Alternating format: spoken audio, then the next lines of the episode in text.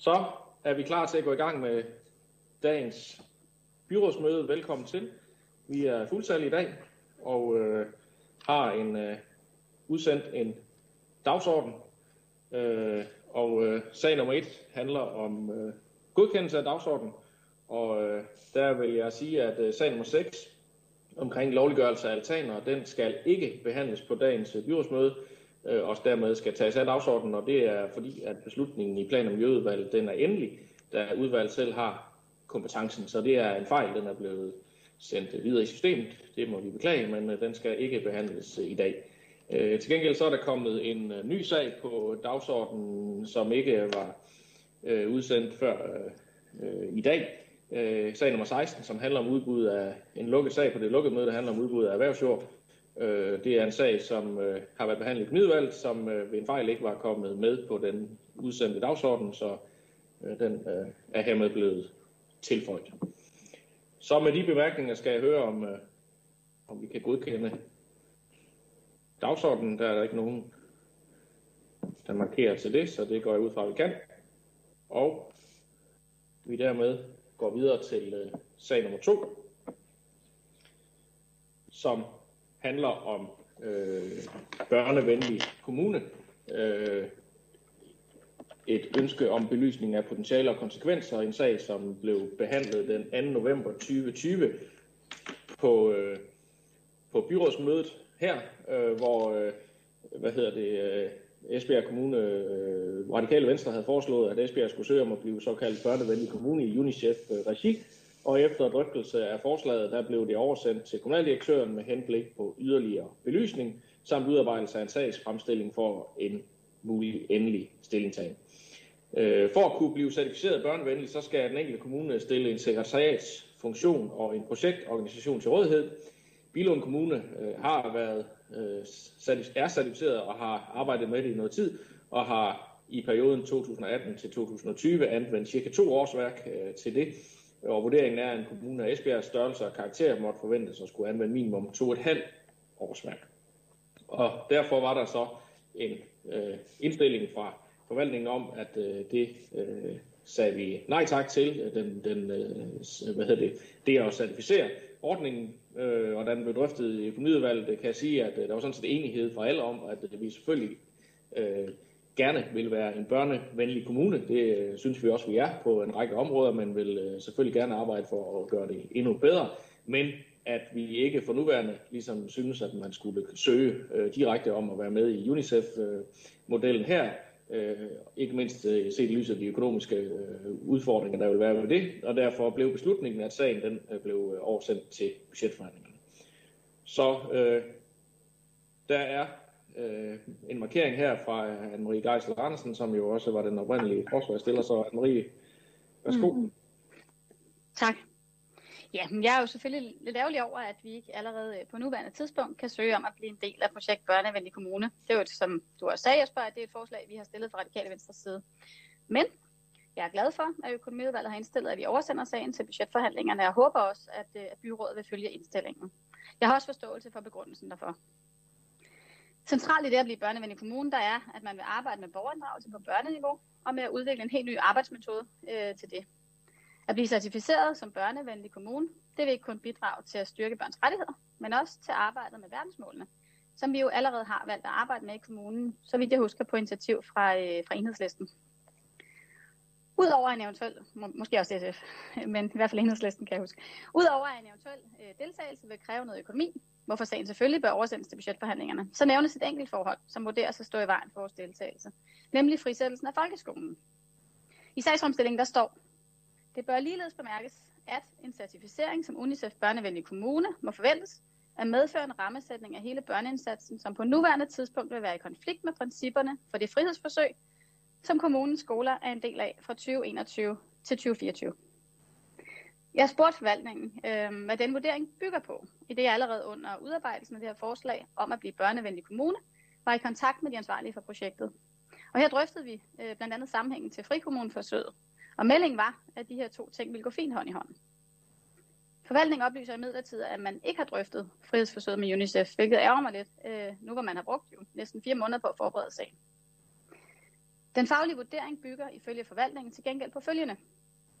Og jeg citerer, forvaltningens erfaringer med implementering af kommunale rammer og projektledelse heraf.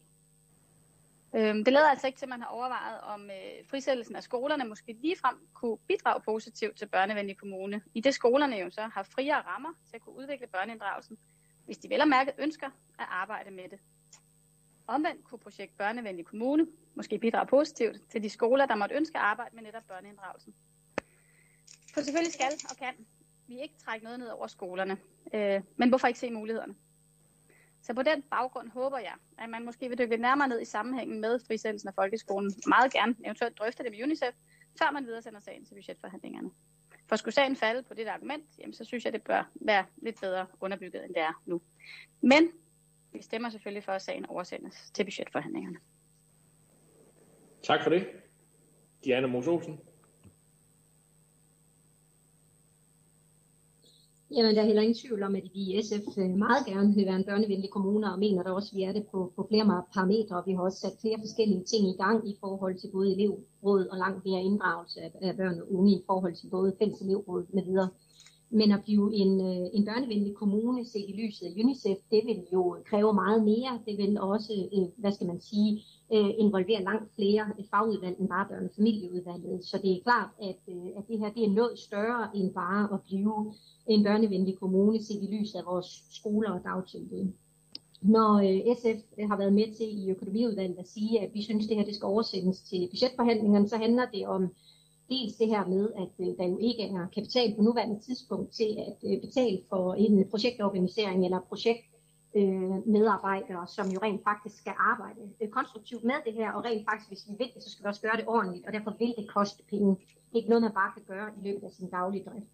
Og for det andet, så synes vi faktisk også godt, det kan være problematisk i forhold til frihedsforsøget, øh, hvis ikke vi i hvert fald øh, tænker det rigtig godt ind, sådan så det enten bliver en del af hegnspælene, eller at den handleplan, der eventuelt skulle laves for at komme i gang med certificeringen, at man der tager individuelle hensyn til, hvordan de enkelte skoler de rent faktisk skal arbejde med øh, måden at agere øh, børnevenligt på ude i de enkelte, i de enkelte skoledistrikter. Men øh, der skal ikke være nogen tvivl om, at vi synes, det er super spændende, og øh, at vi derfor også har været med til at sige, at vi synes, det, her, det skal oversendes til de kommende budgetforhandlinger, og så kan vi jo finde ud af, i hvilken form vi eventuelt øh, kommer til at arbejde videre med det. Så øh, vi kan helt klart øh, stemme videre øh, positivt for det, vi i forvejen har stemt ja til i økonomiudvalget, eller arbejdet med, nemlig at sagen den oversendes til budgetforhandlingerne. Tak for det. Jørgen Alkvist. Ja, tak for det. Øh, fra Socialdemokratiets øh, side øh, kan vi også øh, bakke op om forvaltningens indstilling.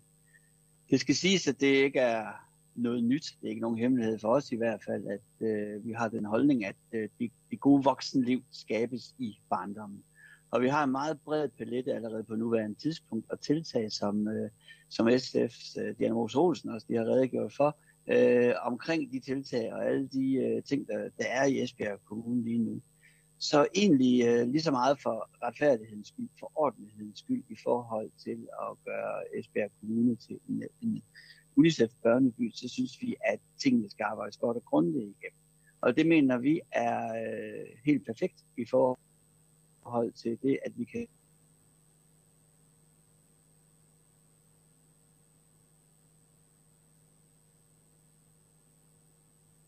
Så tror jeg lige, at vi mistede øh, den sidste del af Jørgen Alkvists øh, lyd, men det lød som om han var ved at runde sætningen af, øh, så jeg tænker, at vi prøver at fortsætte talerækken her, og så øh, må han lige komme ind igen, hvis der skal suppleres lidt mere. Jeg er tilbage igen. Ja, Jørgen, vi mistede dig lige, øh, da du var ved sådan at afrunde lidt, men... Uh, uh, nej, altså, det, Ja, men jeg, det vil jeg, nu ved jeg ikke, hvad det var, jeg hørte, men vi synes bare, at sagen her øh, og, og børn, børn er øh, så alvorlige sager, og derfor skal det have så grundigt en, øh, en sagsbehandling som overhovedet muligt.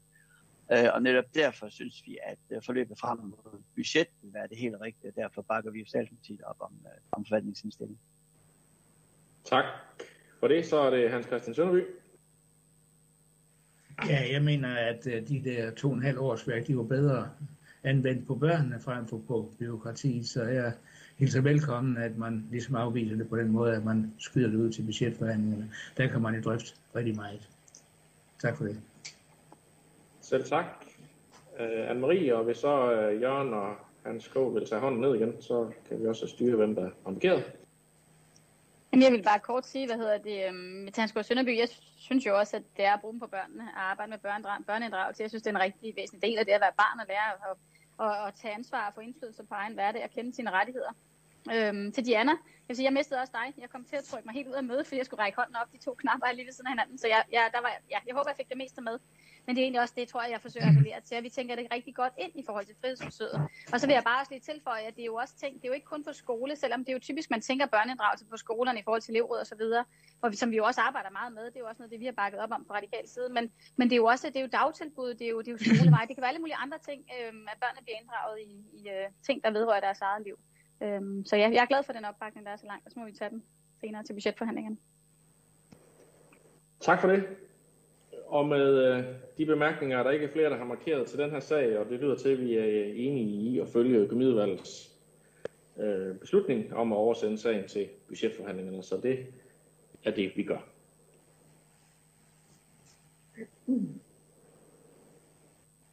Så når vi til sag nummer 3, som øh, er en sag, der er blevet behandlet flere gange i løbet af dagen forskellige udvalg, handler om godkendelse af miljøkonsekvensrapport med henblik på at sende den i offentlig høring, og en sag, der har afsat i plan- og så det er formanden derfra, der får lov til at forelægge den. Værsgo, Karen Sandrine.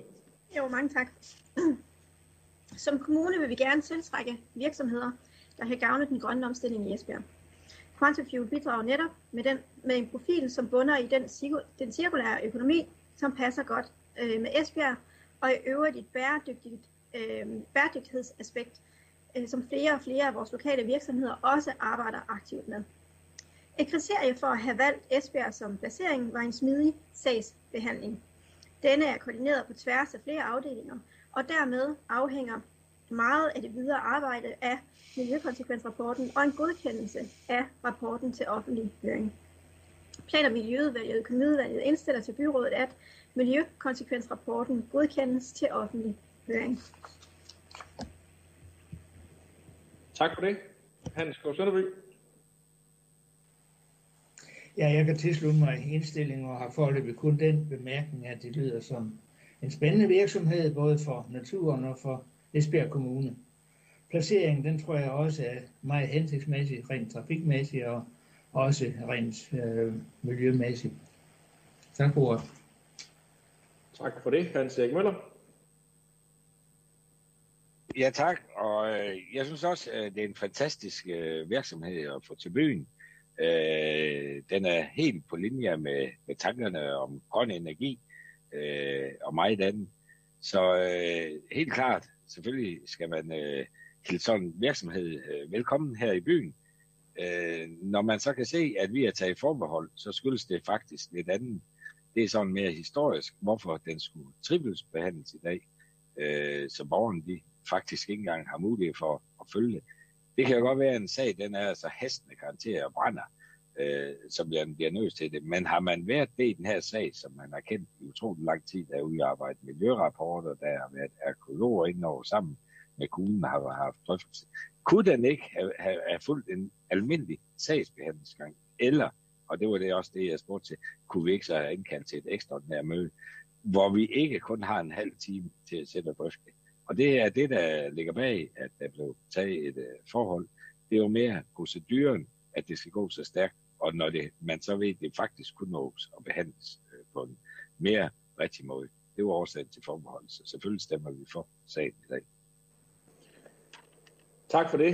Uh, altså, man kan jo ikke skrue tiden tilbage, kan man sige. Uh, og, og, og, og vi har jo ligesom uh, et ønske, vi forsøger at imødekomme her med, at man, man i hvert fald får sat den formelle behandling øh, ud i gang øh, her, og, og der bliver lavet den øh, offentlige høring, som, som, det nu, som vi nu øh, med godkendelsen i dag sender, sender miljørapporten ud i.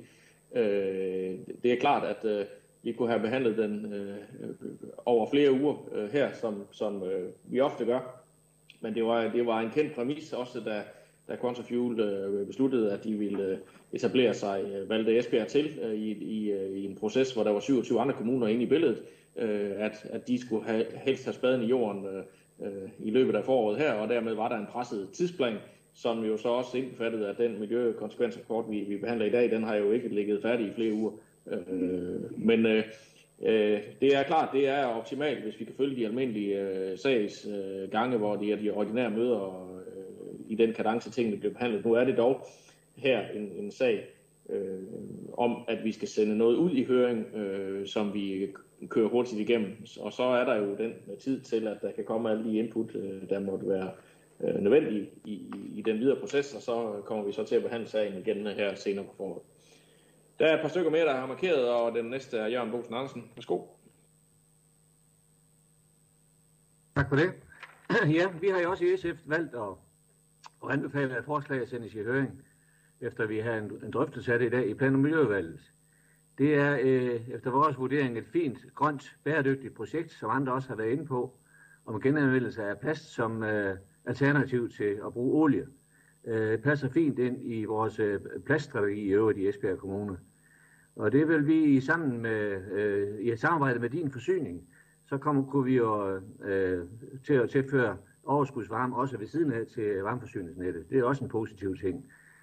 Der er fundet en uh, placering til uh, anlæg, uh, som uh, planmæssigt opfylder kravene og kan rummes uh, herindenfor. Vi har også haft en uh, skepsis, det skal jeg da ærligt indrømme, omkring nærhed til byen. Men da det vurderes i miljøkonsekvensrapporten af, i konklusionen der, at, at anlægget ikke vil få væsentlig hvad hedder det, indflydelse på det omgivende miljø, så tror vi faktisk på sagen. Og derfor vælger vi at stemme for, at uh, projektet sendes i 8 ugers høring. Det var det. Tak for det. Sara Nøjes. Ja, tak. Øhm, jeg vil lige uh, følge lidt op på, uh, på den uh, lidt kritik, der var i forhold til netop uh, måden at haste uh, den her sag igennem. For jeg er enig i, uh, i de rosende ord, og uh, det virker som en, et godt, uh, en god virksomhed at få til byen uh, på, på mange forskellige områder. Men det med at lave en trippelbehandling, det synes jeg godt nok også er lidt voldsomt. Øh, jo det heller aldrig noget, jeg har set før. Øh, men, men netop med baggrund i øh, det sidste af det, borgmesteren var inde på i sit seneste indlæg, at det netop kun er en høring. Så hvis enten vi i enhedslisten eller andre finder et eller andet, eller kommer på andre tanker for den sags skyld, øh, så er det jo selvfølgelig med det forbehold øh, senere hen i processen. Så vi kan sagtens være med til at øh, sætte en høring. Jeg har dog lige en enkelt ting mere, fordi der står faktisk i sagsfremstillingen, at det er projektet, der sendes i 8 ugers høring. Så jeg må lige have fat i, i direktøren her i weekenden og høre, hvad, hvad, hvad det betød. Og det var så åbenbart ikke helt korrekt beskrevet. Det er ikke projektet, der sendes i høring, det er miljøkonsekvensrapporten. Bare lige sådan for det gode sags skyld. Tak. Tak for det, så fik vi også øh, det præciseret. Det var fint, så. Så er det Jørgen Snedgaard. Jamen kun lige et øh, supplement øh, til det, både øh, øh Karen, Karen Sandrini og Hans Erik øh, Møller har, har sagt. Øh, jeg synes, det er rigtig flot, at vi som Esbjerg Kommune kan blive valgt til af en virksomhed som det her, blandt andet med begrundelsen, at vi har en smidig sagsbehandling, men dermed også, at vi så også politisk øh, kan handle hurtigt og lave en smidig sagsbehandling, så den her miljøkonsekvensrapport også kan komme hurtigt i høring. Så det er jeg meget glad for, at vi kan, vi kan stå sammen om. Tak for det. Og så er det Anne-Marie Geis Andersen, og så må I godt lige tage hænderne ned, jer der har haft ordet. Jeg gør det meget kort. Jeg vil bare godt have lov at bakke op også om alt det, der er sagt i forhold til, at, at det jo er rigtig fint i tråd med vores ambitioner på det grønne område, og ikke mindst øh, i, øh, med, hvad hedder det, i god sammenhæng med vores plaststrategi. Og så er jeg bare enig med Sara i, at jeg synes heller ikke, det fremgik helt tydeligt, at det var en høring, men det, øh, ja, men vi bakker op om sagen. Tak for det. Så kom Susanne Dyrborg på listen. Jamen, jeg vil øh, også bakke op om det. Dansk Folkeparti er også glad for, at vi øh, bliver grønnere og grønnere i Esbjerg. Det er jo totalt... Øh, det, er jo, det kan man jo kun være stolt over. Og så er jeg da glad for, at, øh, at vi beviser, at vi kan arbejde hurtigt og, og har en hurtig sagsbehandling og kan agere ud fra, fra de betingelser, som erhvervslivet tit er, er inde under. Så, så al ære og respekt for det, og det er, som Sara siger, en høring. Så opbakning herfra i den grad. Tak. Og det er en gammel hånd, Anne-Marie, ikke? Du øh, har lige haft ordet i hvert fald. Øh, yes. Nu røg hun nok af med igen. Nej. Vi, øh, er det kun mig, der ikke kan høre noget, eller hvad?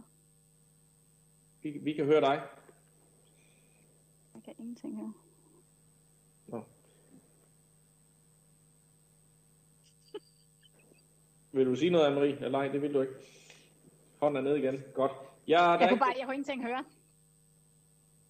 Godt. Men øh, det øh, er der rettet op på nu, øh, kan jeg høre. Vi er, er med bemærkningerne her enige om, at øh, vi skal have den her sag sendt i høring, sådan at øh, vi kan øh, få behandlet øh, miljøkonsekvensrapporten, eller sendt den ud i offentlig høring og efterfølgende behandling, så vi kan se, om vi kan få landet det hele øh, så hurtigt, som, øh, som der også er efterspurgt i den her proces. Vi sender sagen i høring. Og går videre til sag nummer 4, som handler om øh, Hvidingen Sognearkiv. Øh, en sag, der har været behandlet i Kultur- og Fritidsudvalget, så det er formanden derfra, der får lov til at sige det på den. Værsgo, Majbert Andrea Andersen. Tak for det. Hviding Sognearkiv har brug for nye lokaler efter den bygning, hvor øh, arkivet hidtil har haft til huse er blevet solgt. Planen er så, at arkivet fremover skal fortsætte sine aktiviteter i en tilbygning til Kulturaktivitetscentret i Begiding.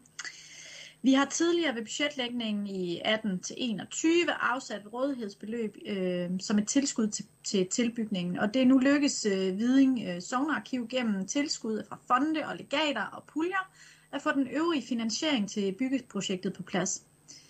For at projektet kan gå i gang, så er det så nødvendigt, at vi frigiver det rådighedsbeløb, som øh, vi selv har afsat. Den fremtidige drift af Sognearkivet i de nye rammer øh, vil samtidig medføre, at øh, arkivet modtager et årligt huslejetilskud på 30.000 kroner fra tilskudspuljen til lokalarkiver. En placering af Sognearkivet ved Kultur- og Aktivitetscentret i Edbæk Viding betyder, at arkivet kommer til at være midt i lokalsamfundet og ligge sammen med andre kulturelle tilbud. Og det giver gode muligheder for at understøtte den øh, kulturelle opblomstring, som vi ønsker her i kommunen ude i lokalsamfundene. Gennem samarbejder med borgere, lokalråd og foreninger vil vi gerne være med til at styrke den lokale kultur og skabe glæde og stolthed i hele vores kommune. Og på den baggrund så indstiller Kultur- og Fritidsudvalget og Økonomiudvalget, at byrådet følger indstillingen. Tak for det. Der er ikke flere, der har markeret til den her sag, så det ser det ud til, at vi kan gøre i enighed. Og så går vi videre til øh, sag nummer 5. En sag omkring en kommuneplanændring og en lokalplan. Et lokalplanforslag i Torgade 6. En sag, vi har set tidligere her i byrådet. Den er nu blevet behandlet i plan- og miljøudvalget øh, ovenpå øh, en høringsperiode, og øh, der øh, var der en, øh, en beslutning i udvalget om, at øh, indstillingen øh, ikke, der var foreslået øh, omkring byggeri i 12 og 7 etager, ikke kunne følges. Øh, og der så stillede øh, øh, Socialdemokratiet og SF et forslag om, at sagen øh, skulle sendes tilbage til forvaltningen øh, med henblik på, at der skulle udarbejdes et udkast til en helhedsplan for hele Midtbyen, og for inden skulle eksterne parter, som for eksempel Byfonden og Byforum, inddrages. Det, sag, det, det, det forslag det blev øh, stemt ned. Øh, øh, Venstre og Esbjerg-listen stemte imod, og dermed faldt det forslag, og så stillede Venstre og Esbjerg-listen så et, øh, et øh, andet forslag om, at på baggrund af høringsprocessen skulle sagen sendes tilbage til forvaltningen med henblik på, at forvaltningen går i dialog med bygherren om udarbejdelse af et ændret plangrundlag, som giver mulighed for byggeri i maks 8 etager. Og det forslag, det blev også sendt til afstemning, og der var fire, der stemte øh, for, øh, og der var så øh, tre, der stemte imod, altså SF og, og øh, Socialdemokratiet, og øh, herefter begærede Socialdemokratiet og SF sagen i byrådet, og det er så derfor, at vi i dag skal behandle sagen.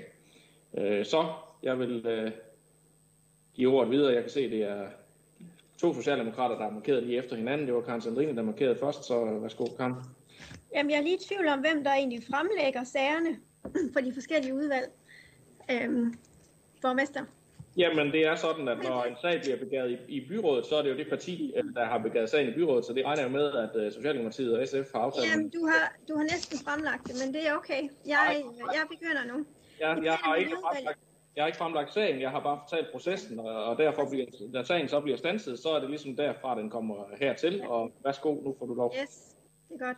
I plan- og miljøudvalget, der har vi behandlet Torgade 6. Øh, sagen drejer sig om et forslag til kommuneplanændring og lokalplan- og miljørapportforslag for ny bebyggelse.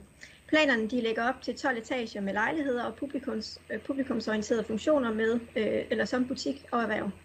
Planforslaget har været i offentlig høring i 10 uger, øh, og indstillingen fra forvaltningen den lyder, som du lige sagde før, øh, at forslaget til kommuneplanændring, lokalplan og tilhørende miljørapport vedtages endelig med, ændring, med ændringer, der fremgår af sagsfremstillingen.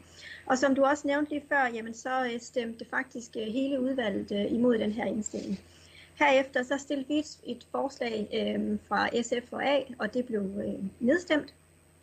Og derefter så øh, var der et øh, forslag fra øh, Venstre øh, og, øh, og fra øh, Esbjerg-listen på, øh, en, på maks 8 etager. Øh, vi har valgt fra Socialdemokratiet og SF at oversende den her til, til byrådet, og med borgmesterens tilladelse, så vil jeg øh, øh, lige knytte på over fra Socialdemokratiet. Jamen, det er sådan set alene Socialdemokratiet. I Socialdemokratiet, der har vi, undskyld, i Socialdemokratiet, der har vi stillet os meget skeptiske over for så højt øh, byggeri. Vi mener ikke, at det vil have en positiv påvirkning på Esbjergs kulturhistorie. Vi mener, at et højt byggeri vil ødelægge bymiljøet. Esbjergs historiske helhed er der kæmpet for i mange år, og det er dejligt, at investorer vil bygge i Esbjerg. Men der er politikere, der i sidste ende bestemmer om noget, eller det er politikerne, der i sidste ende, i, i sidste ende bestemmer om noget, de skal vedtages eller ej. Derfor så håber jeg og Socialdemokratiet, at vi opnår flertal for, op, for netop at undgå et, øh, et byggeri over fem etager. Det er i respekt for Esbjergs historie, dens nutid og fremtid. Og jeg ved, at øh, Hans Erik Møller han har markeret og gerne sige et par ord efterfølgende. Det kan han så få lov til nu. Værsgo, Hans Erik. Ja, tak. Jeg, jeg vil faktisk egentlig gerne starte med lige uh, sådan, til proceduren og spørge, om, om vi ikke egentlig er forkert på den. Altså, var det egentlig uh, nødvendigt, at vi skulle sende sagen i uh, gruppenmappen? Nej, i, by, i byrådet. Det jeg kom til at tænke på efterfølgende. Fordi det er jo byrådet, der udsender en lokalplan med tilhørende miljørapport og en kommuneplanændring. Til, det, det er jo ikke plan- og miljøudvalget, det er jo plan- og miljøudvalget, der er indstillet til byrådet, at byrådet skulle sende den ud. Når vi så øh, i, øh, i plan- og miljøudvalget øh, siger, at vi øh, ikke kan følge indstillingen, så, så regner jeg med, at så er kommuneplansændringen, miljørapporten og, og lokalplanen, så er det jo fanden. Men har vi virkelig bemyndigelse til i, byrådet, i, i plan- og miljøudvalget at gøre det på byrådets vegne, når det er byrådet, der er sendt det ud? Det, det synes jeg faktisk er et, et meget interessant spørgsmål, øh, også øh, fremadrettet. For se, så kan vi vel også nogle gange godkende det, selvom det er byrådet, der har sendt ud. Men det var mere til den procedurmæssige del. Øh, og, og den, den kan du så svare på øh, øh, efterfølgende, Jesper. Eller vil du ikke svare nu, eller skal jeg bare fortsætte? Ja. Bare du fortsætter, Hans Erik. Nu er vi ja. i gang med at drøfte sagen, uanset ja. om, øh, hvordan den så er landet her. Ja, og, og øh, det er jo klart, øh, også som Karen Sandrini øh, siger, at vores forslag, det, øh, det fastholder vi. Øh, jeg synes, når man kigger på de høringssvar, øh, der er kommet ind, og, og, og herunder mange, der har skrevet under alt det, så er det jo netop det, de opfordrer til.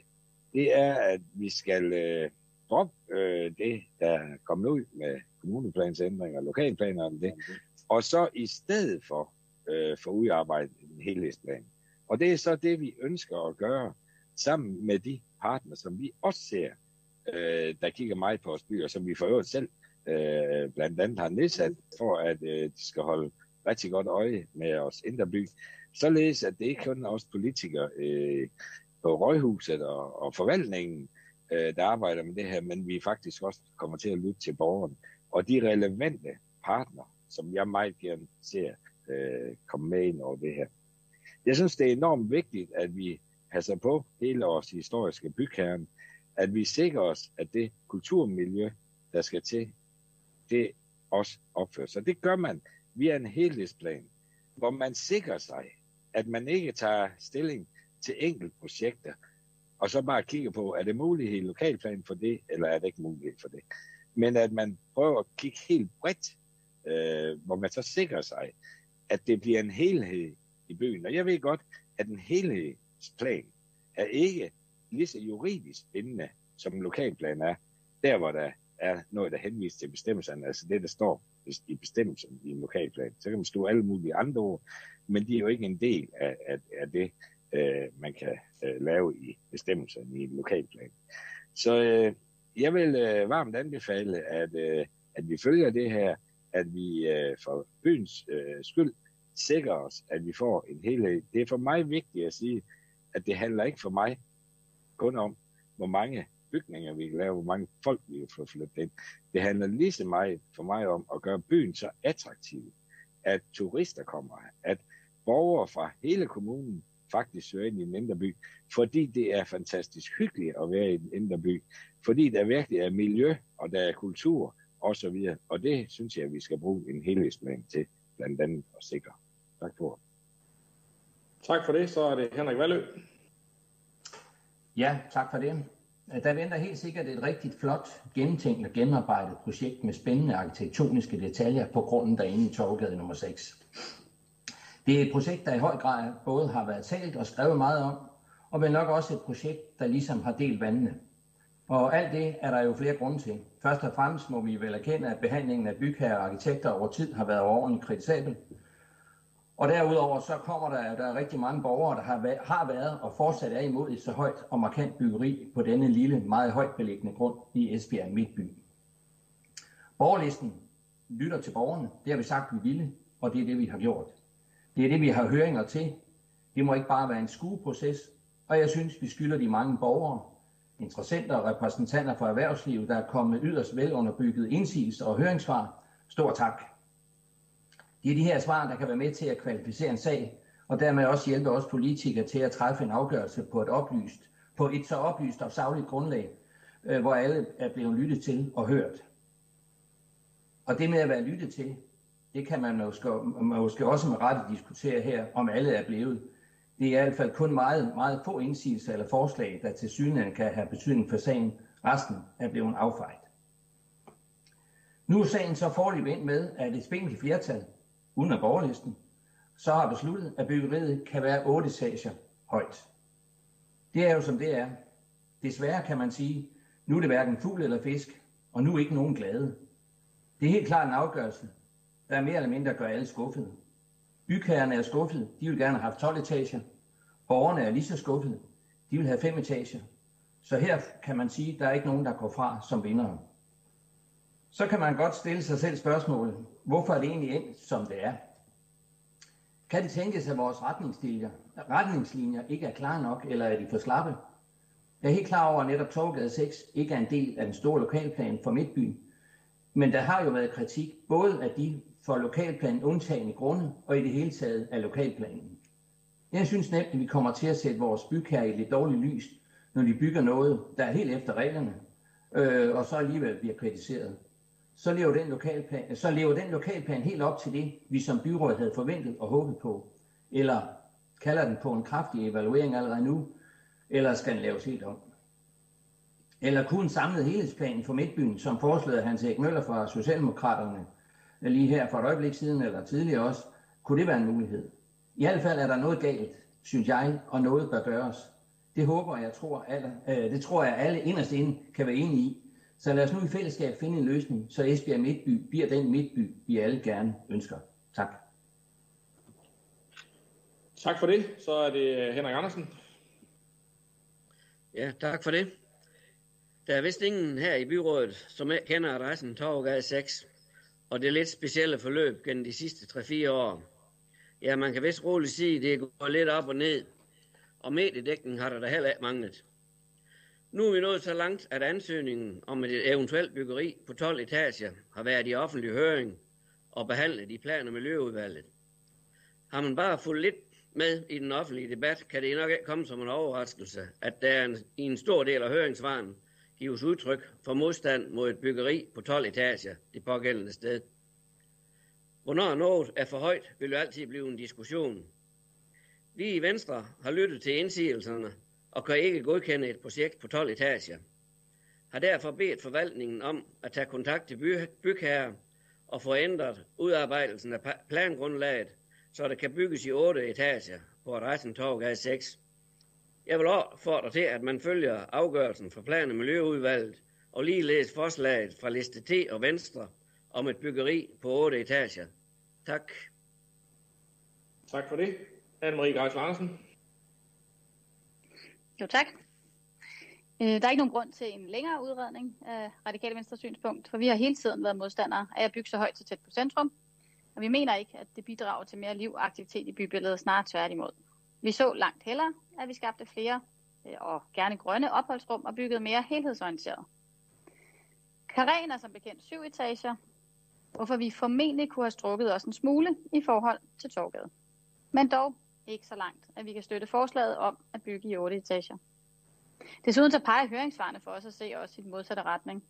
Også selvom det ikke fremgår særligt tydeligt af sagsfremstillingen, hvor der jo blot står, der er både tilkendegivelser for og mod projektet. Som vi læser høringssvarene, så er de langt overvejende kritiske. En enkelt ting, vi til stadighed mangler at få opklaret, øhm, og som også rejses i høringssvarene, det er det her med, hvor der fra politisk hold har været efterspurgt pejlemærker for at kunne finde centrum, øh, som stadsarkitekten blandt andet har udtalt. Hvem har ejerskab til det her synspunkt? I vores optik så udgør vandtårnet et fint sådan pejlemærke. Og på den baggrund kan vi ikke støtte det her forslag. Og så har jeg også et spørgsmål til proceduren, fordi øh, nu har Hans Erik var inde på det, fordi øh, jeg mener, dengang vi havde en drøftelse om et heliumballonforslag, der var vi nogen, der prøvede at foreslage en, øh, en mere bred plastpolitik, øh, eller plastplan. Det kunne vi ikke, det var for vidtgående dengang. Og derfor vil jeg bare spørge, har jeg forstået det rigtigt, at vi nu skal stemme om helhedsplanen på baggrund af det her forslag? Ikke at jeg er imod en helhedsplan, men det er bare for, altså jeg, jeg er lidt i tvivl om proceduren.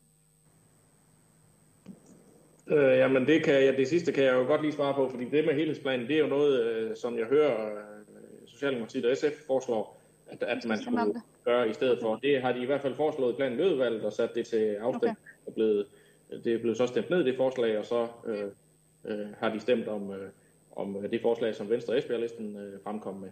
Øh, så sådan foregik det. Okay. Øh, Jørgen Bosen Andersen, SF, har markeret. Ja, tak. Øhm, det er en sag, der har været meget fokus på, stor fokus på, og heldigvis kan man jo sige. Og vi har behandlet sagen flere gange i både PMU og Planmiljøudvalget og i byrådet. Der har været utallige artikler, både i aviser og på Facebook, som andre også har været inde på. Og så de fleste ved jo nok, hvad, hvad det er sagen her, den drejer sig om. Det vi i SF er bekymrede for, det er, at byggeriet bliver for voldsomt på øh, den her placering. Også selvom den er faldet fire, vil, vil komme til at måske falde fire etager i højden. Vi synes, det er alt for stor bygning på denne placering, og så falder den heller ikke naturligt ind i, i bybilledet. Vi var på forhånd imod projektet, og vores skepsis blev ikke mindre, da vi læste de mange konstruktive kommentarer, der fremkom i høringssvarene. Ud af 50 høringssvar var der kun en lille håndfuld, der var positivt stemt for projektet. Der tales meget om, at vi skal opnå øget byfortætning i midtbyen. Det er vi faktisk heller ikke modstandere af, men vi siger ikke for enhver pris.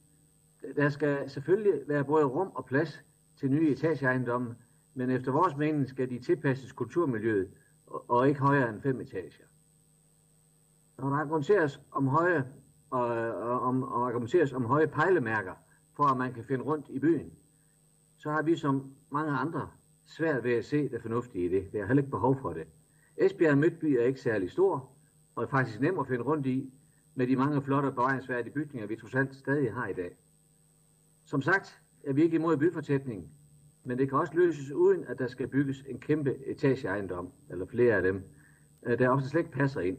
Vi ønsker byggeri med mere fingerspidsgefyld i forhold til det eksisterende. Derudover kunne man jo også udnytte taglofterne på de øh, mange etageejendomme, vi har. Akkurat som det er foregået i Aarhus og i mange år, og nu er den mulighed så også, hvor det indpasser i København. Her bygges små hyggelige taglejligheder med kviste, som er tilpasset bybilledet, og så har lejlighederne ofte en fin udsigt. Vi ønsker, at Torvegade 6 bygges i fem etager i en pæn ejendom, der passer ind. Derudover ønsker vi, at der udarbejdes øh, en helhedsplan for Midtbyen. Vi ønsker gerne Esbjerg Midtby udviklet med flere boliger, vel at mærke, hvis de passer ind. I flere, flere grønne områder, der giver mulighed for ophold i det fri. På den måde opnås den gode byfortætning. Ikke kun med huse, men også med mere liv i gaden. Så ja til en ny helhedsplan, øh, attraktiv for både borgere i byen og turister, og nej til 8 etager på Torvegade 6. Tak for ordet. Tak for det, Carsten Deinbogen.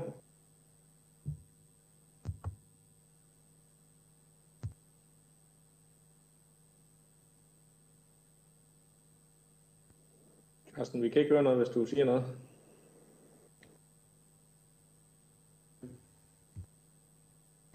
Jeg starter lige forfra. Tak for det. Kan I høre mig nu? Yes. I Venstre har vi naturligvis lyttet til de mange indsigelser, både fra borgerne og fra andre interessegrupper. Indsigelserne har primært drejet sig om højden på bygningerne. Andre forhold som støj og vindforhold kan vi helt klart, øh, kan vi helt øh, klart i forhold til de mange beregninger se bort fra. Så det er kun højden, som kan diskuteres og er blevet det. Først vil jeg rose bygherrerne og ikke mindst arkitekterne for en ualmindelig flot arkitektonisk bygning, både i forhold til blandt andet farvevalg, mursten i forskellige størrelser og det kendetegnede gridsystem i Esbjerg bymidte. På baggrund af indsigelserne vil Venstre derfor foreslå, at bygningen nedjusteres til 8 etager. Bygningen vil derfor være mere markant, lavere og ikke så synlig. Står man for eksempel øh, ved torvet ved hesten, kan, man, kan bygningen nærmest ikke ses. Og ikke mindst vil vi fortsat medvirke til at byfortælle Esbjerg bymidte i overensstemmelse med byrådets godkendelse af Vision 2025. Tak for ordet. Tak for det. Så har Hans Erik Møller markeret igen. Så, nu tror jeg, der er lyd på os. Øh, jeg vil starte med at sige øh, til øh, Anna-Maria Geis Andersen, at øh, når du spørger til, hvorfor skal der være nye pejlemærker øh, for Esbjerg, hvem står egentlig bag det, så øh, vil jeg i hvert fald sige, at det er ikke, tror jeg, årskop til, at pejlemærker skal være til at være høje huse. Jeg sagde ikke højhuse, jeg sagde høje huse. I det her tilfælde skulle det være et, et højhus. Men det er ikke den slags pejlemærke, jeg ønsker for den indre by. Altså, jeg synes, vandtårnet er der, som du er også inde på.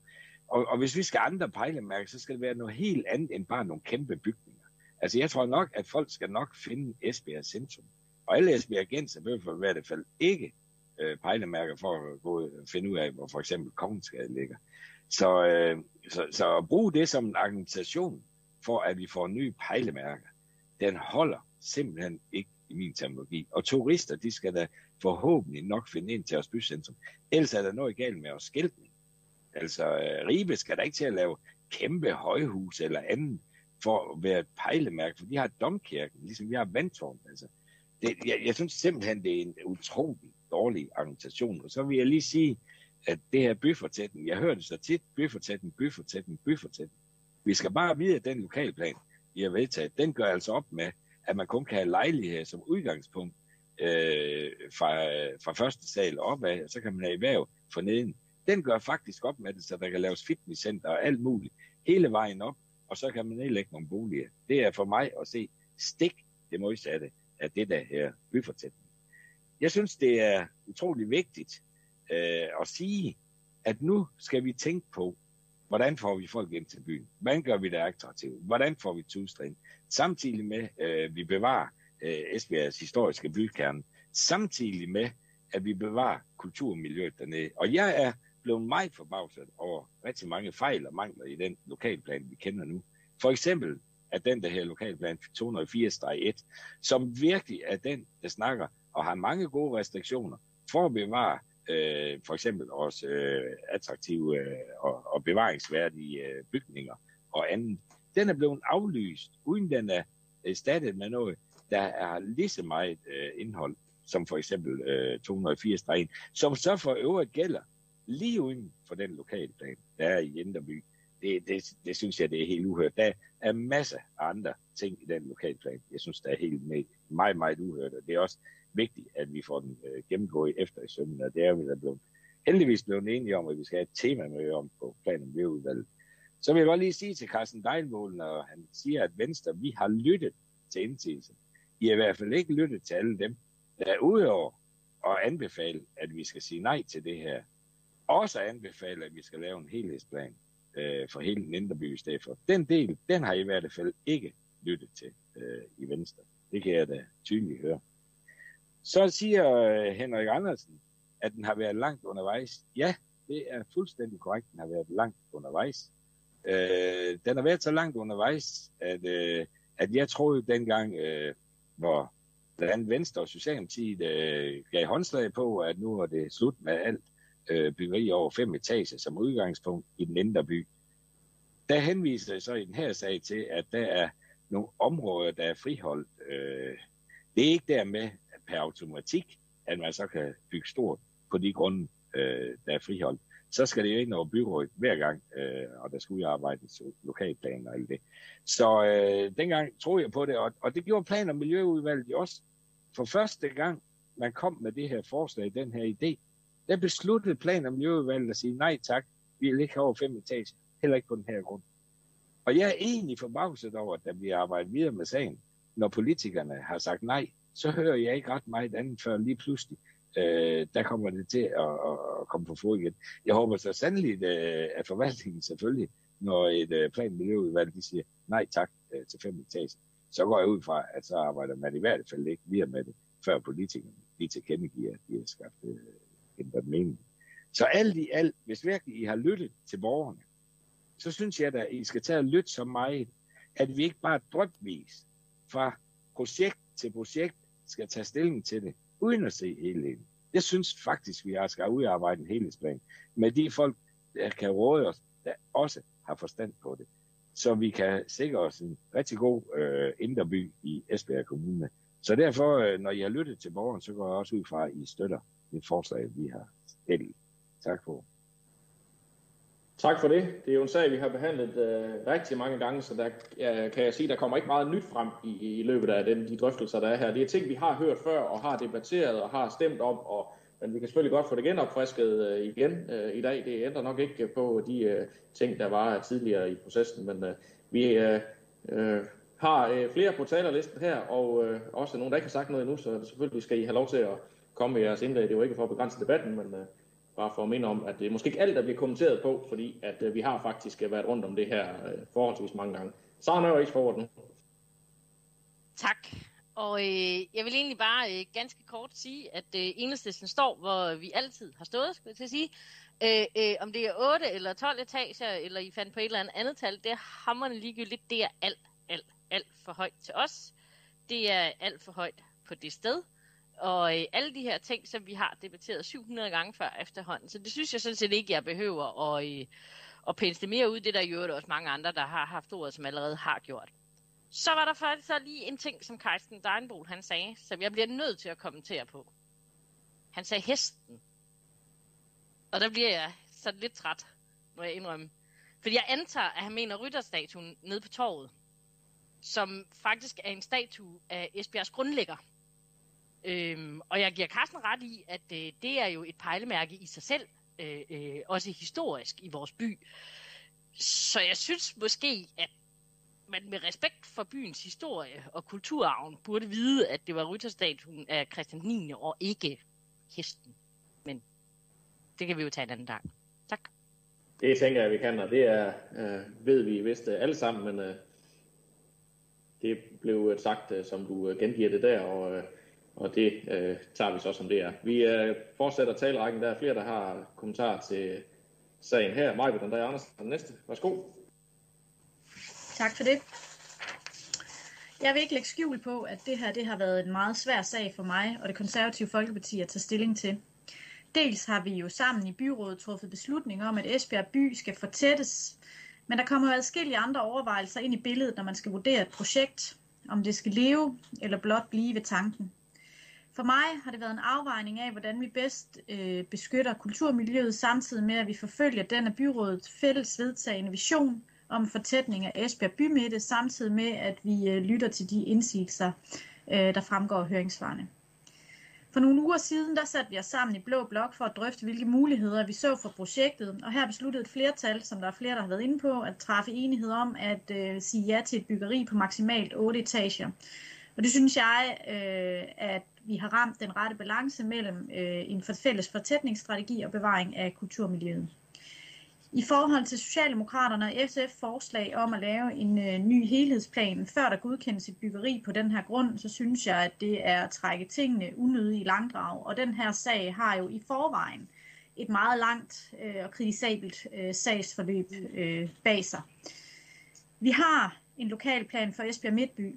At den så ikke er god nok, det kan jeg sagtens se, og derfor er jeg også glad for, at man i udvalget nu har taget initiativ til at gå i gang med nogle drøftelser omkring det, øh, så man forhåbentlig kan lave de nødvendige justeringer af lokalplanen, eller helt lave den om.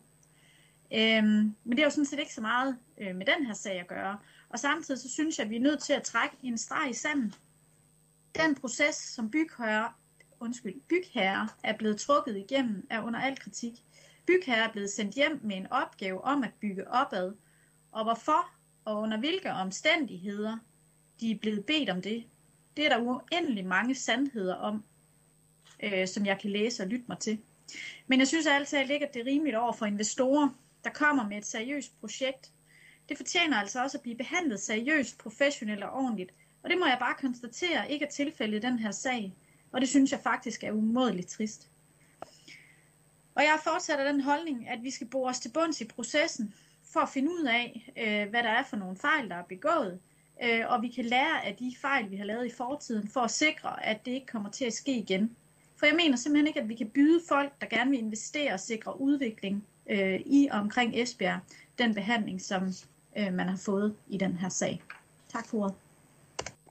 Tak for det. Så er det Hans Christian Sønderby. Ja, tak. Jeg ved ikke, om de borgere, der sidder og lytter på her, har hørt noget nyt. Jeg har i hvert fald ikke hørt noget nyt, øh, som ikke er blevet fremført adskillige gange. Der bor ca. 115.000 mennesker i Esbjerg Kommune, og af dem er der ca. 300-400, der har reageret øh, i høring, med høringssvar.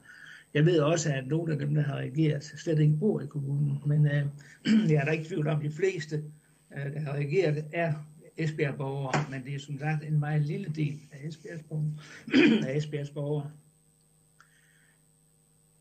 Det er højden, som man har reageret på, og det var sådan set det, vi i udvalget var i gang med at, at justere på.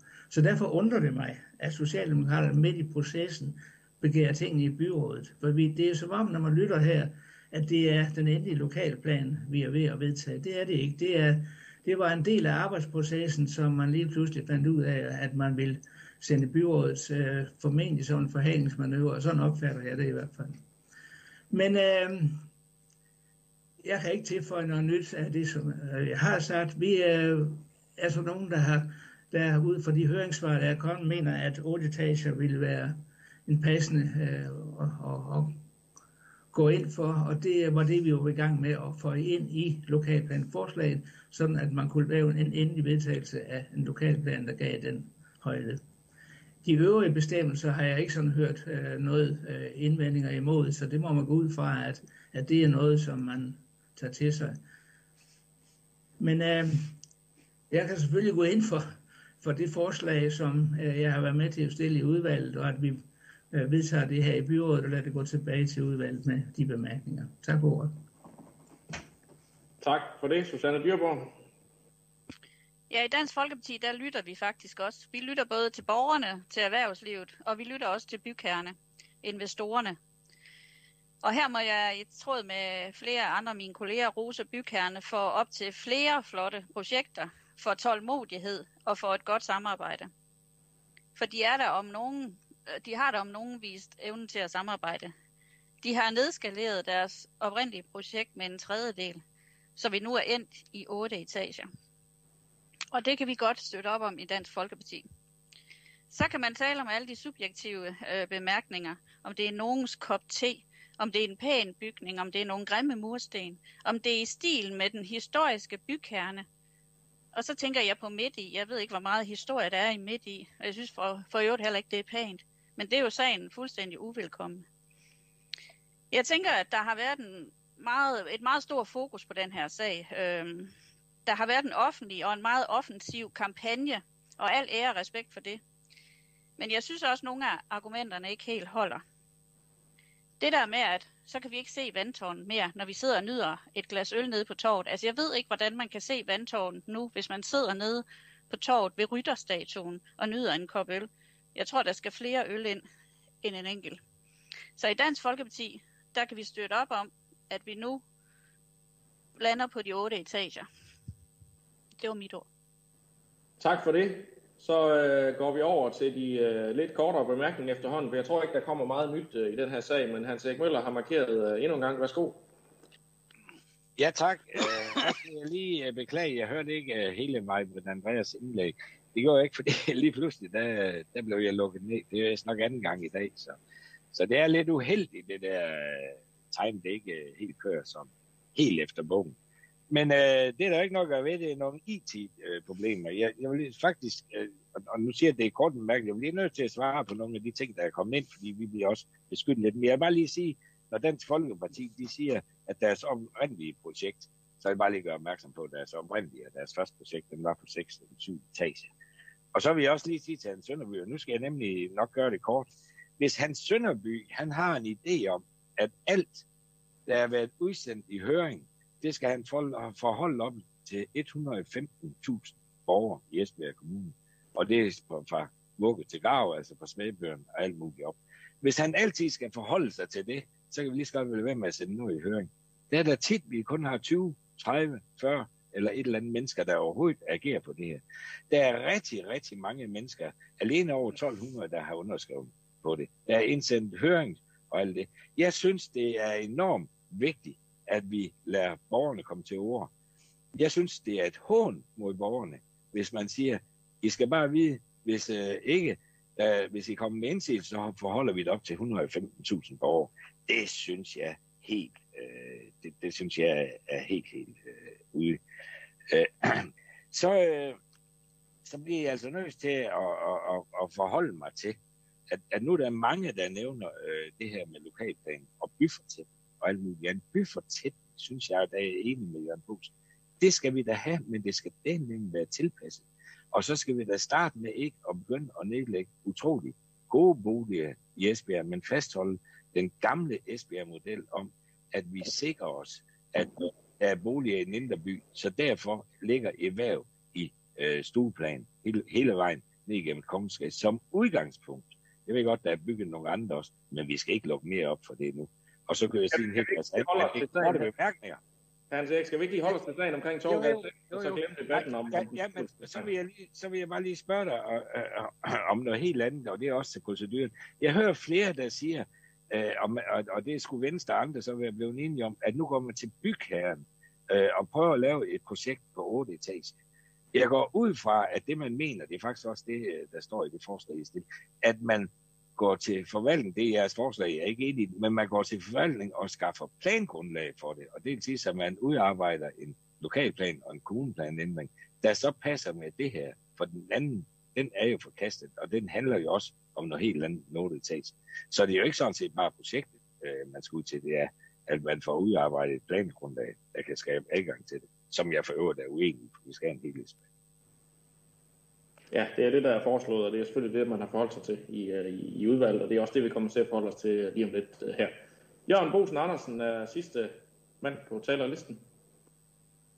Tak, tak for det. Ja, der er været mange bolde i luften her i dag, og øh, øh, vi har jo også selv været med til at kaste nogen op, det skal jeg da ærligt indrømme. Men i SF, der arbejder vi altså på at finde en fælles løsning. Øh, en fælles løsning for byfortætning og for øh, nybyggeri og flere grønne pladser og flere grønne områder, så byen den bliver attraktiv at være i. Øh, øh, man kan sige, når du øh, borgmesteren efterlyste, at der ikke var ligesom sagt noget nyt, så kan jeg da fortælle noget nyt her øh, på falderæbet. Det er åbenbart den sidste, der skal sige noget i dag. Der er nemlig øh, som noget nyt besluttet i dag, at vi startede på en, en møderække i Plan- og Miljøudvalget, hvor vi vil til at kigge på øh, byens udvikling og øh, byfortætning, og det starter vi egentlig med i dag. Og der øh, kommer altså flere øh, møder, hvor vi skal også kigge på øh, lokalplan og så videre. Så jeg håber på, at det er i hvert fald vores mål, at vi kommer i gang nu og får aftalt øh, en, øh, en måde at løse det hele på, så øh, vi øh, også kan se os selv i for øh, os alle sammen. Tak for ordet. Ja, tak. Øh, og øh, det er rigtig fint, at I har sat en proces i gang i planen Miljøudvalget, øh, men i dag er det så Torgas 6-sagen, øh, vi skal forholde os øh, til. Og øh, da der nu er sagt, tror jeg, det der kan siges om den sag, øh, så øh, tænker jeg, at vi gør det nu, at vi sætter øh, det forslag, øh, ligesom de har gjort i planen udvalgt, øh, sætter det forslag til afstemning, som SF og, og øh, Socialdemokratiet har stillet, øh, om at man, man øh, sender sagen tilbage til forvaltningen med forslag om at udarbejdes udkast til en helhedsplan for hele Midtbyen, og for inden inddrages eksterne parter, som for eksempel Byfonden, Byforum, Esbjerg. Og hvis det forslag også falder her i byrådet, ja, så sætter vi øh, det forslag, øh, som øh, øh, Esbjerg Listen og Venstre har foreslået til afstemning, som går på, at på baggrund af høringsprocessen sendes sag tilbage i forvaltningen, med henblik på, at man går i dialog med bygherre om udarbejdelse af et ændret plangrundlag, der giver mulighed for byggeri i maks 8 etager. Jesper, må jeg ikke lige spørge dig om noget, inden vi går i gang? Det er til proceduren. Jo. Jeg, jeg startede jo med at sige, at det er byrådet, der har sendt uh, lokalplanen, kommuneplanen ændringen og miljørapporten uh, ud. Så er det vel også byrådet, der skal sige nej til den. Øh, og, og dermed, øh, og vi kan bare konstatere, at det, hvis vi er enige i det, som man var enige i i, i øh, selve udvalget, så er det det, man er enige i. Men så har vi ligesom i hvert fald fra byrådet også sagt det. Og det er dem, der har sendt ud i høring, ikke planen miljøudvalget. Øh, ja, men sagen er jo ikke, øh, kan man sige, med, med de beslutninger, der, der er taget i udvalget, og hvis de ellers bliver gentaget her, så er sagen jo ikke, øh, så er sagen jo ikke færdig, øh, fordi så går man jo tilbage til forvaltningen og kommer med et øh, justeret eller et nyt plangrundlag, hvad det nu måtte være. Øh, så så øh, vi, vi har selvfølgelig den oprindelige indstilling om, at, øh, øh om hvad hedder det, at, øh, at sagens øh, oprindelige indstilling ikke kan følges, og det har du ret i, det skal vi selvfølgelig forholde os til. Det var sådan, øh, jeg skulle forstå spørgsmålet. Så jeg tænker, at vi kører afstemningen igennem på samme måde, som I gjorde i udvalget, hvis ellers øh, stemmerne falder øh, ens. Det kan jo være, at det ændrer sig undervejs. Det kan man jo ikke foruddiskontere helt.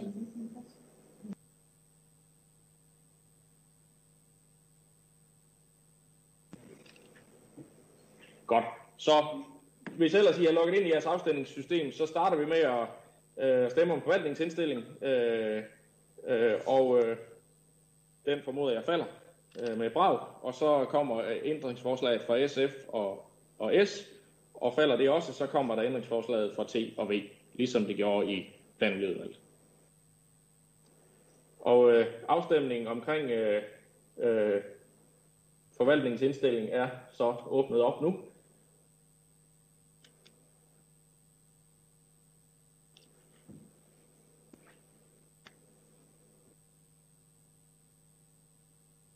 Og hvis man ikke kan følge indstillingen, så skal man stemme imod.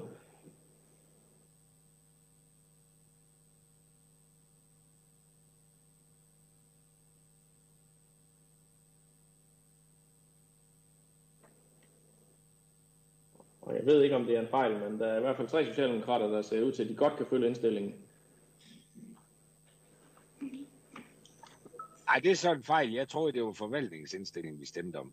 Så det ikke er det, så stemmer jeg ja. Du havde stemt rigtigt, Hans Erik. Det var ikke dig, jeg hentydede til.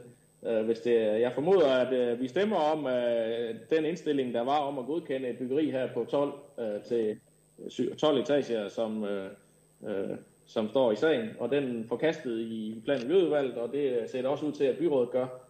Øh, der er, øh, der er to, der har stemt øh, for, øh, som, som det ser ud nu. Jeg ved ikke, om det er en... Øh, øh en far, nu er det kun, øh, for nu at sige det direkte, nu er det kun Musa, der har stemt øh, grønt her. Og hvis du skal stemme som din øh, partifælder, Musa, så skal du stemme rødt.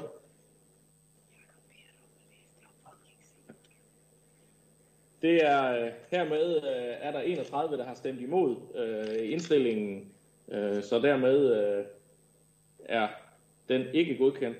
Og så går vi til øh, øh, ændringsforslaget fra S og SF, omkring at sende sagen tilbage øh, med forslag om at udarbejde et udkast til helhedsplan for hele Midtbyen med inddragelse af nogle interessenter. Og hvis man kan støtte det, så stemmer man for, og hvis man er imod, at det er det, der skal ske, så stemmer man imod.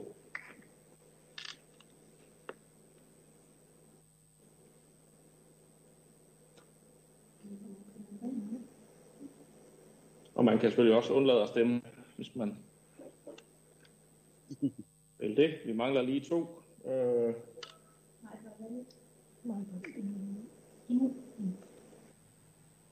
Sådan, der var øh, 16, der stemte, der var, der var 14, der stemte for forslaget, 16, der stemte imod, øh, og der var en, der undlod at stemme, og øh, hvis vi skal, hvis vi lige skal sætte øh, navne på, så var det øh, V, T, C og O, der stemte imod øh, borgerlisten undlod at stemme, og S og SF, enhedslisten og radikale venstre stemte for. Så det forslag det er hermed faldet, og så kommer der så øh, et øh, forslag fra øh, Venstre og Esbjerg-listen om at sende sagen tilbage til forvaltningen med henblik på at ud og gå i dialog med bygherre om udarbejdelse af et ændret plangrundlag, der giver mulighed for byggeri i maks 8 etager. Så det kan I forholde jer til nu.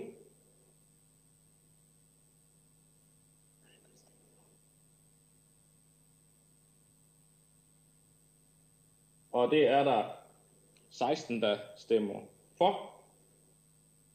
V, C, O og T. Og der er 15, der stemmer imod, og det er så resten. Det er hermed godkendt, og dermed er sagen så færdig for i dag. Men øh, må ikke den vender tilbage igen, når nu der har været en dialog øh, omkring et nyt plangrundlag. Det er en korrektion, Jesper. Glemte du, glemte du ikke 10? Øh, det var i hvert fald, hvis jeg glemte det, så var det en fejl. Øh, det, jeg også med. Jeg synes, jeg fik det sagt, men øh, det er fint. Det kommer jo også i referatet. Øh. Godt. Vi går videre til øh, sag nummer 7, som handler om øh, arealerhvervelse til cykelstier. En sag, der har været i teknik- og byggeudvalget, så det er formanden derfra, der får ordet til den. Værsgo, Søren Heide Lambersen. Tak skal du have, Jesper. Teknik og Miljø har arbejdet videre med cykelstierne langs Rosenallé Ribe, Spangsbjerg Kirkevej, Parkvej i Esbjerg og Gabelsvej i Bramming. For at gennemføre projekterne er det nødvendigt med arealerhvervelse og oversigtsdeklarationer. Til projektet på Rosenallé skal der erhverves jord fra de øh, tilgrænsende grundejere langs strækningen. Etablering af stianlægget på Spangsbjerg Kirkevej og Parkvej skal der sikres oversigt ved Niels Borsvej. Derfor vil det være nødvendigt at pålægge tre grundejere oversigtsdeklarationer.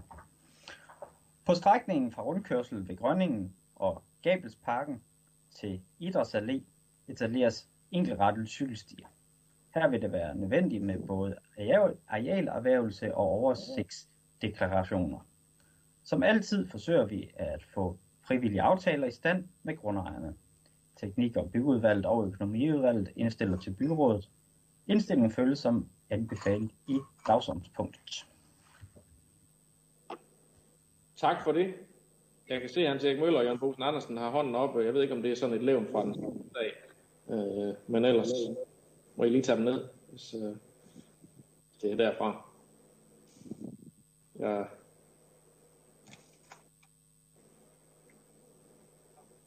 Vil I sige noget til den her sag? Jeg, har, jeg har en kort kommentar, hvis jeg kunne ja, ja, du får ordet. Værsgo.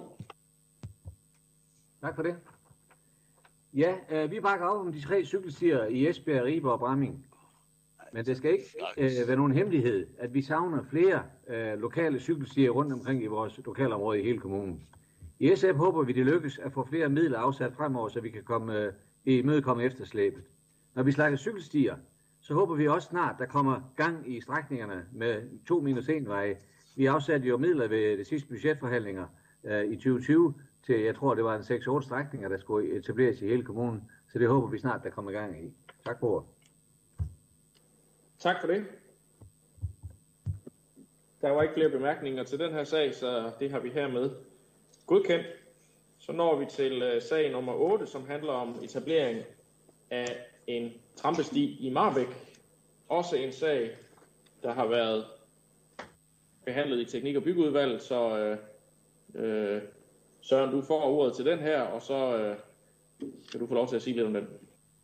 Ja, der desværre sned sig en lille fejl ind i sagsfremstillingen. Øh, der står det, at kyst til kyststien. Øh, den ligger selvfølgelig ikke i Esbjerg. Derimod er det jo så Marbæk-ruten, vi ligesom øh, vil arbejde med her, eller den, der hedder Marbækstien, som også nogen kalder den. Kære børn har mange navne. Men udover det, så har forvaltningen lavet nogle fine forslag til stien i Marbæk. Det forslag, som vi teknik- og byudvalget endte med at godkende, går parallelt med Sjælborgårdsvej og Romegravvej fra spejderhytterne helt op til Nordre Skelvej. En dejlig tur, som byder både på skov og vand.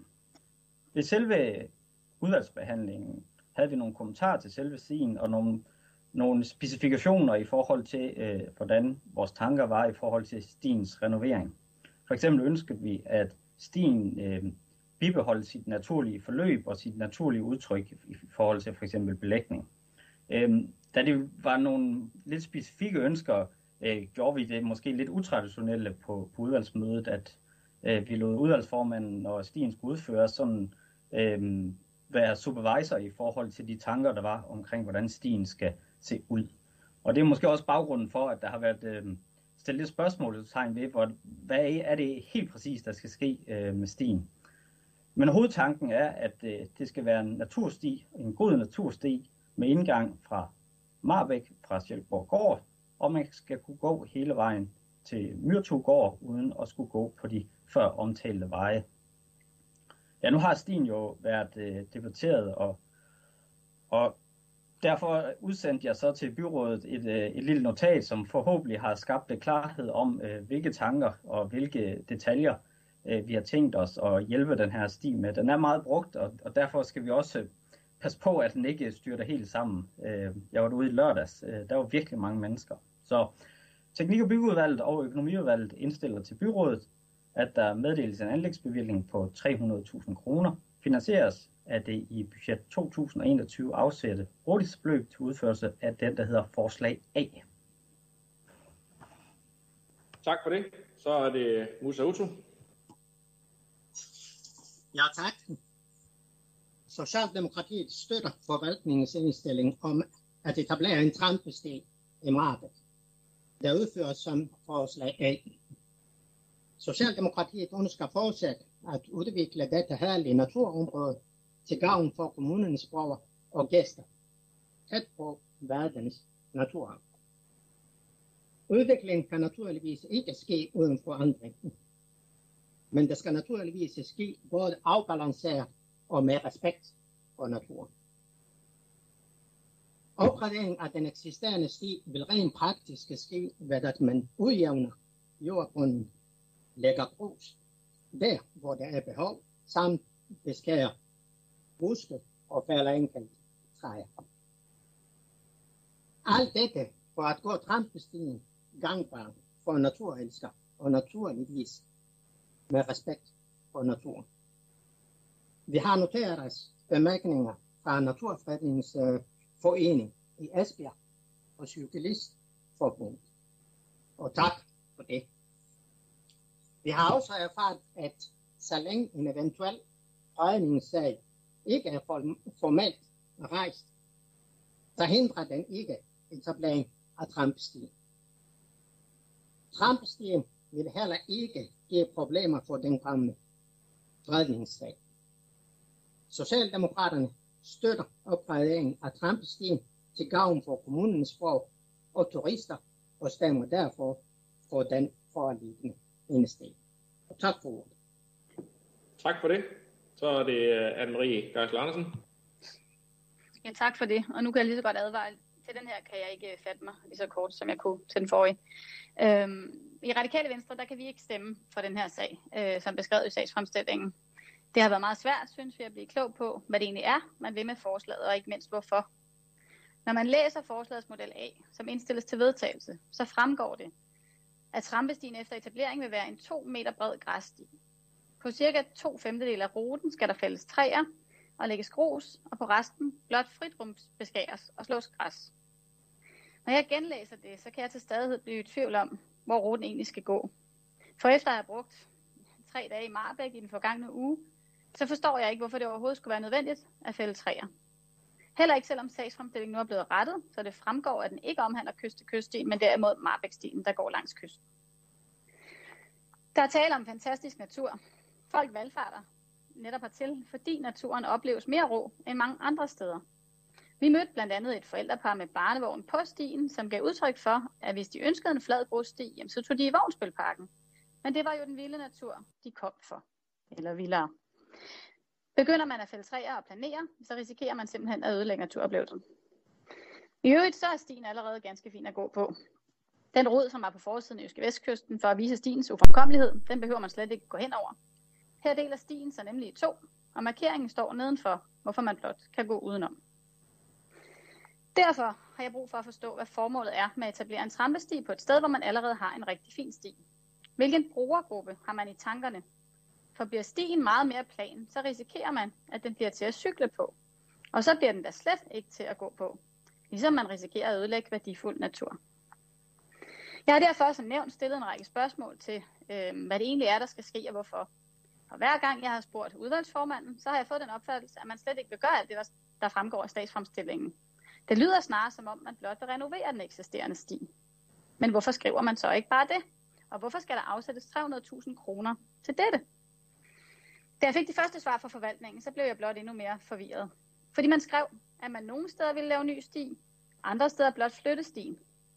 Nogle steder skulle den flyttes til et sted, hvor der ikke allerede var en sti. Men hvad hulen er forskellen på at flytte en sti til et sted, hvor der ikke er en sti, og så helt at etablere ny sti? Og kan man overhovedet tale om at etablere en trampesti? Selve navnet siger jo, at det er noget, der mere eller mindre etablerer sig selv. Den anden omgang af svar gjorde sagen lidt mere klar. Faktisk så er det lige før, jeg tror, at vi måske ville kunne støtte sagen, hvis sagsfremstillingen blev bragt i overensstemmelse med de svar, forvaltningen er kommet med, samt yderligere præciseret. Men når der så nu står, at trampestien efter etablering vil være en jævn sti i cirka 2 meters bredde, så er det altså ikke til at vide, at der hermed menes, at fritrumsprofilen skal være 2 meter. Og hvis selve sporet på jorden ikke skal være meget mere end en halv meter, hvorfor skriver man det så ikke? Og hvorfor skal der så overhovedet fælles træer? Det kan godt være, at nogen mener, at det her, det er bare en sti. Men det er en af de smukkeste stier i hele kommunen, med stor rekreativ værdi for de mange mennesker, som bruger den. I mine øjne der er det simpelthen gået for stærkt med at få lavet denne sag, hvilket jeg både finder en anelse useriøst og ikke mindst ærgerligt. For som bekendt har Marbæk været genstand for stor debat. Hvorfor ikke give den her sag en tur med i maskinrummet? Måske kunne vi rent faktisk nå hinanden og vedtage et forslag med bred opbakning, ja, må- måske lige frem i enighed. Uanset hvad, så bør det stå helt klart, hvad det er, vi tager stilling til. Ikke kun for os politikere, men også af hensyn til borgerne. Der bør være gennemsigtighed i beslutningsprocessen, hvorfor vi mener, at forslaget burde præciseres. Vi kan altså ikke støtte det, som det ligger. Og så vil jeg blot tilføje, at øh, i mine øjne, så bekræfter Socialdemokratiets oplæg desværre blot, at der ikke er enighed om, øh, hvad det er, at vi her skal beslutte. Tak for det. Henrik Valø. Ja, tak for det. Øhm, mine kommentarer til den her sag, tror jeg kan gøre forholdsvis, forholdsvis kort. Det er rigtigt, at vi i budgettet afsat penge til den her sti, men jeg gjorde også dengang opmærksom på, at det er en fuldstændig unødvendig foranstaltning. Folk har gået, eller vi kan også sige, de har trampet rundt i Marbæk i de seneste mindst 100 år. Jeg er klar over, at der gennem tiden er blevet mere trafik derude, og der er blandt også flere biler. Men at gå på Sjælborgårdsvej, selvom der indimellem kommer en bil kørende, det er altså absolut ikke noget problem. Og så er der jo, som meget rigtigt beskrevet lige for et øjeblik siden af Anne-Marie, så er der jo en sti langs kysten derude i forvejen. Jeg ved simpelthen ikke, hvem det er, der igen og igen forsøger at gøre en, en hel masse problemer ud af Marbæk, øh, som der, de, de findes, de er der simpelthen ikke. Men jeg kan også forstå, at der er en del mennesker, der ligesom jeg ser unødvendigheden i den her sti. Skulle vi nu ikke lade natur være natur, og så bare nyde, at vi faktisk har et meget unikt område derude i Marbæk, hvor vi mennesker i stedet for øh, så kunne indrette os lidt efter naturens præmisser. Det synes jeg kunne klæde, kunne klæde os, og jeg tror som ikke nogen vil savne den her sti, som jo ikke er der, men som jo er der i forvejen. Og så kunne vi spare de 300.000. Tak. Så er det Susanne Dyrborg. Hvor har vi dog i de seneste par år ofte haft Marbæk på tungerne, og mere end det. Et unikt område, som alle vil bruge, passe på og ikke mindst har en holdning til. 300.000 dejlige kroner til optimering af den skønne natur i Marbæk. Det kan ingen, der ikke synes godt om eller tilslutte sig. Ja, 300.000 kroner. Efterhånden må denne sag løbe op i en hel del mere, hvis man medregner den tid, både politikere, forvaltning og borgere har brugt på dette emne. Der har været en masse behandlinger frem tilbage, udsat, ny indstilling. Herimellem har der været drøftelser, spørgsmål, svar, mails, opslag på Facebook, besøg i Marbæk, tale med brugerne, snakke, drøfte, trampe og senest i dag kl. 12.14 en opsummering af sagen. Som deltidspolitiker, så kunne jeg give mig i kast med denne opsummering kl. 16.02. Jeg vil sige, det var senere end 11. time. Og jeg er faktisk stadig ikke sikker på, hvad det er, vi skal stemme om nu. Hvad er det, vi vil gøre for at gøre denne trampesti mere trampbar, og for hvem? Marbæk er uden tvivl et af de skønneste områder. Helt unikt, og til stor glæde for mange mennesker. For mig er det vigtigt, at vi bevarer mest muligt af den natur. Altså bevarer trampestien mest muligt, som den er. Skabt af naturen, og os, der har færdes i området i 50 år. Ikke helt 100 år, som Valø siger. Så ikke for at trampe mere rundt i en meget forvirrende og uigennemsigtig sag, så kan jeg ikke se konsekvensen af, hvad det er, vi stemmer om, hvis vi stemmer for indstillingen. Hvad er det, der skal ske i Marbæk? Tak. Tak for det.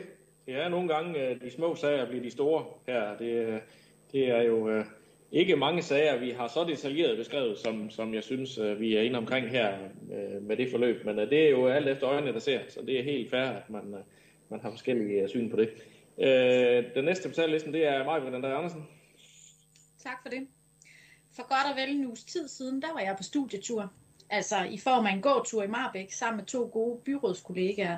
Og det var fordi, der var flere forhold i sagen vedrørende anlæggelse af en trampesti i Marbæk, øh, der dagen forinden har været på økonomiudvalgets dagsorden, som jeg undrer mig over. Det er så også årsagen til, at jeg tillod mig at tage et forbehold i sagen. I mellemtiden er der så flere forhold, der er blevet uddybet eller forsøgt belyst i et internt notat. Og tak for det, vil jeg sige.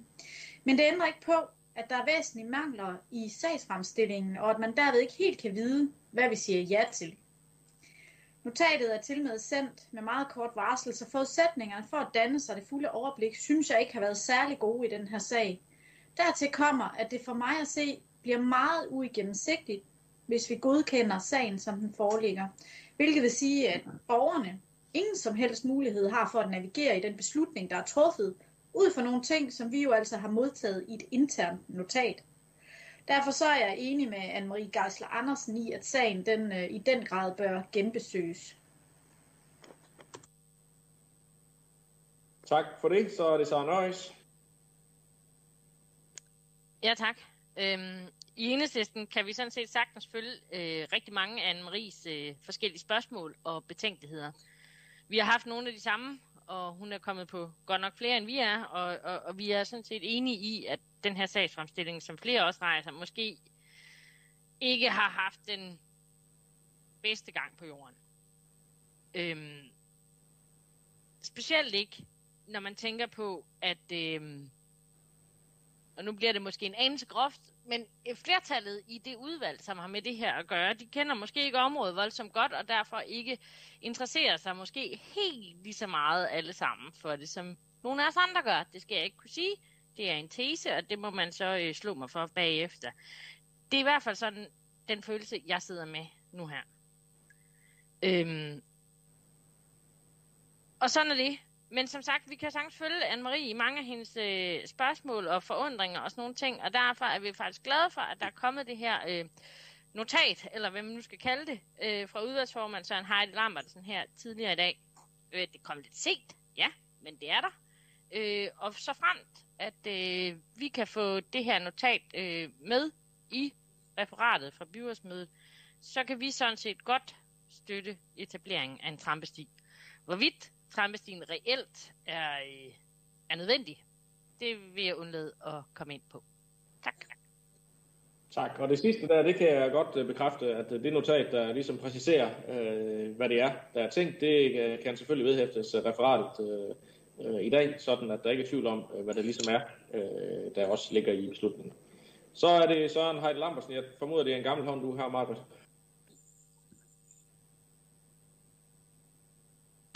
Det var bare lige en præcisering af trampestien af, af, af, som sådan ikke skabt af naturen. Den er sådan set skabt af, af mennesker, der er gået øh, langs den samme sti her. Øhm, og det er faktisk også en af de udfordringer, der, der er ved at være, det er, at der er så mange, der er ved at bruge den, at, at der nogle steder er ved at blive trampet væk, om man så må sige. Øh, et par steder er, er stien sådan set også udfordret på, at kysten øh, rykker tættere ind mod Marbæk. Øh, så, øh, så det er sådan set for at hjælpe stien lidt på vej, så den i områder ikke forsvinder. Der er også et par steder, hvor der er mudder derude. Og som I kan høre, så bliver det meget detaljeret. Og, og derfor i udvalget, i hvert fald i teknik- og byggeudvalget, der har vi så meget tillid til hinanden, at målet var ligesom at bibeholde den her natursti, men sådan set hjælpe den lidt på vej, så vi sådan set stadigvæk har en sti derude om to år. Og, og der kiggede vi hinanden i øjnene og sagde, at vi er sådan set enige om formålet. Skulle vi bruge forvaltningens mange, mange timer på at beskrive, at i sving 3, der skulle lægges 4 mm grus øh, i øh, 3 mm størrelse. Det valgte vi ikke. Vi valgte at sige, at de skal bibeholdes som natursti. Øh, jeg skulle ligesom øh, være med på sidelinjen, så vi sådan set øh, ramte i mål med den. Øh, det er en sti til 300.000, enige om formålet. Øh, og den skulle stadigvæk være naturlig. Det, det, var, det var den del, der var det. Og så skal vi tænke på, ambitionen med det, det var at skabe en rigtig god gangforbindelse fra Myrtugård og hen til den anden, øh, eller til øh, hvor Sjælborgårdsvej, Sjælborgårdsvej rammer øh, Marbæk. Så man havde en god gangsti som alternativ til at gå ude på vejen nu, hvor der kan komme biler. Der er nogle af os, og der har børn, der er børnehaver derude, det, der gør, at, at den her sti er altså attraktiv, og, og derfor vil det være rart, at vi ligesom også kunne bibeholde den, selvom den bliver brugt meget.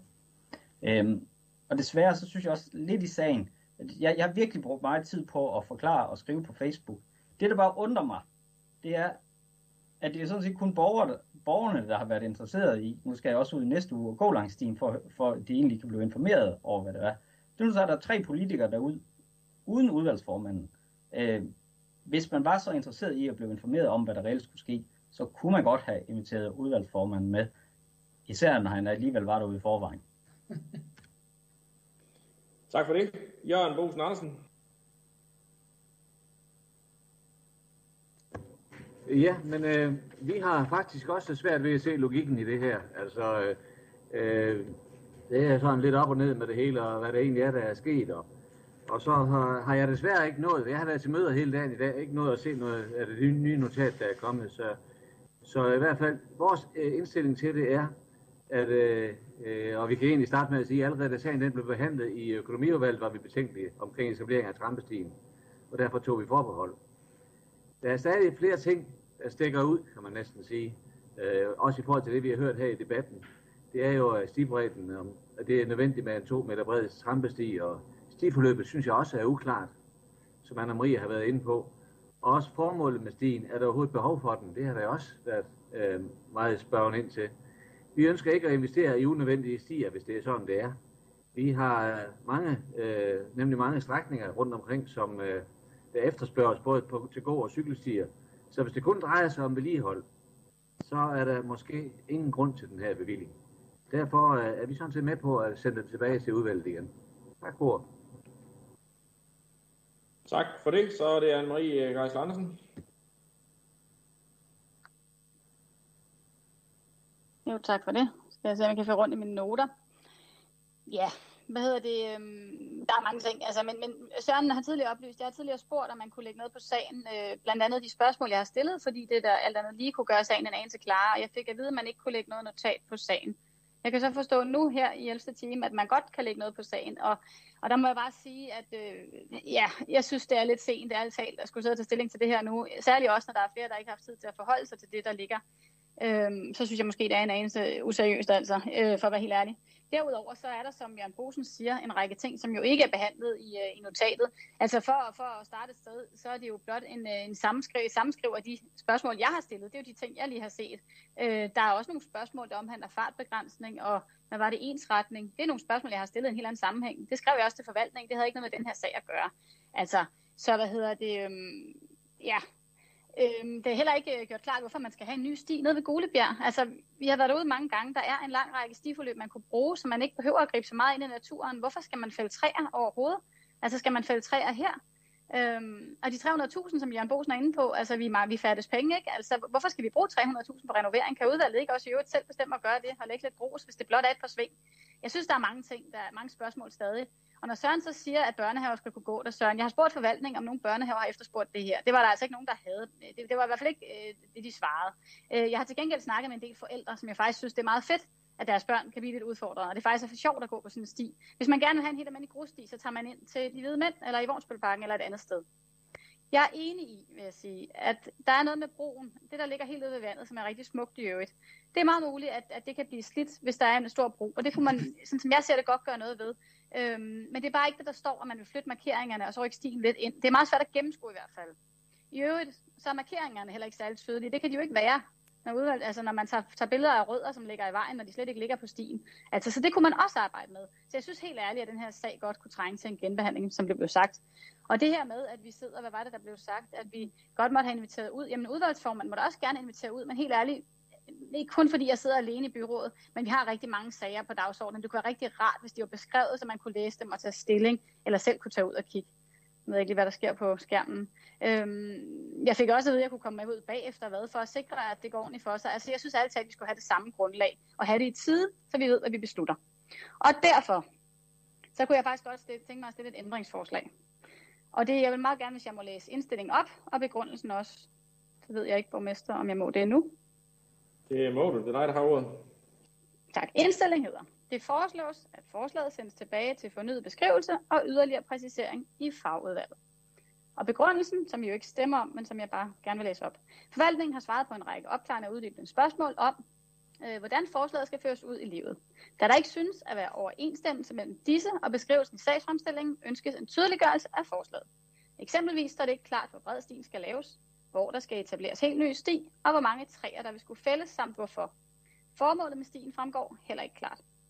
Da vi ønsker mindst mulig påvirkning af naturen med henblik på at opnå det ønskede formål, ønsker vi derfor forslaget præciseret, så der ikke er tvivl om, at vi stemmer ja eller nej til. Også af hensyn til borgere og andre interesserede finder vi det vigtigt, at sagen er bedst muligt oplyst. Tak. Tak for det. Øh, uagtet den lange forklaring, så er det jo procedurmæssigt, at du foreslår, at sagen sendes tilbage til fagudvalget. Og det er jo øh, et procedurspørgsmål, som vi er nødt til at forholde os til med det samme. Og dermed stopper øh, debatten øh, nu, øh, og så tager vi stilling til det. Og hvis forslaget falder, så er der flere på talerlisten, der kan, der kan øh, for ordet, og ellers øh, kan man sige, at, at behandlingen ligesom slut. Så Marie Geisel Andersen, Radikale, Radikale Venstre, foreslår, at øh, forslaget sendes tilbage øh, til udvalget øh, til yderligere beskrivelse og præcisering i, i fagudvalget. Øh, og det var der en lang række, øh, det har vi debatteret nu i lang tid, så det tror jeg, vi er enige, om, vi har forstået hvorfor. Øh, men hvis man kan støtte det, øh, når afstemningen åbnes nu, så kan man jo stemme for. Og hvis man synes, at øh, den her sag den er tilstrækkeligt belyst til, at vi kan tage stilling, så kan man stemme imod.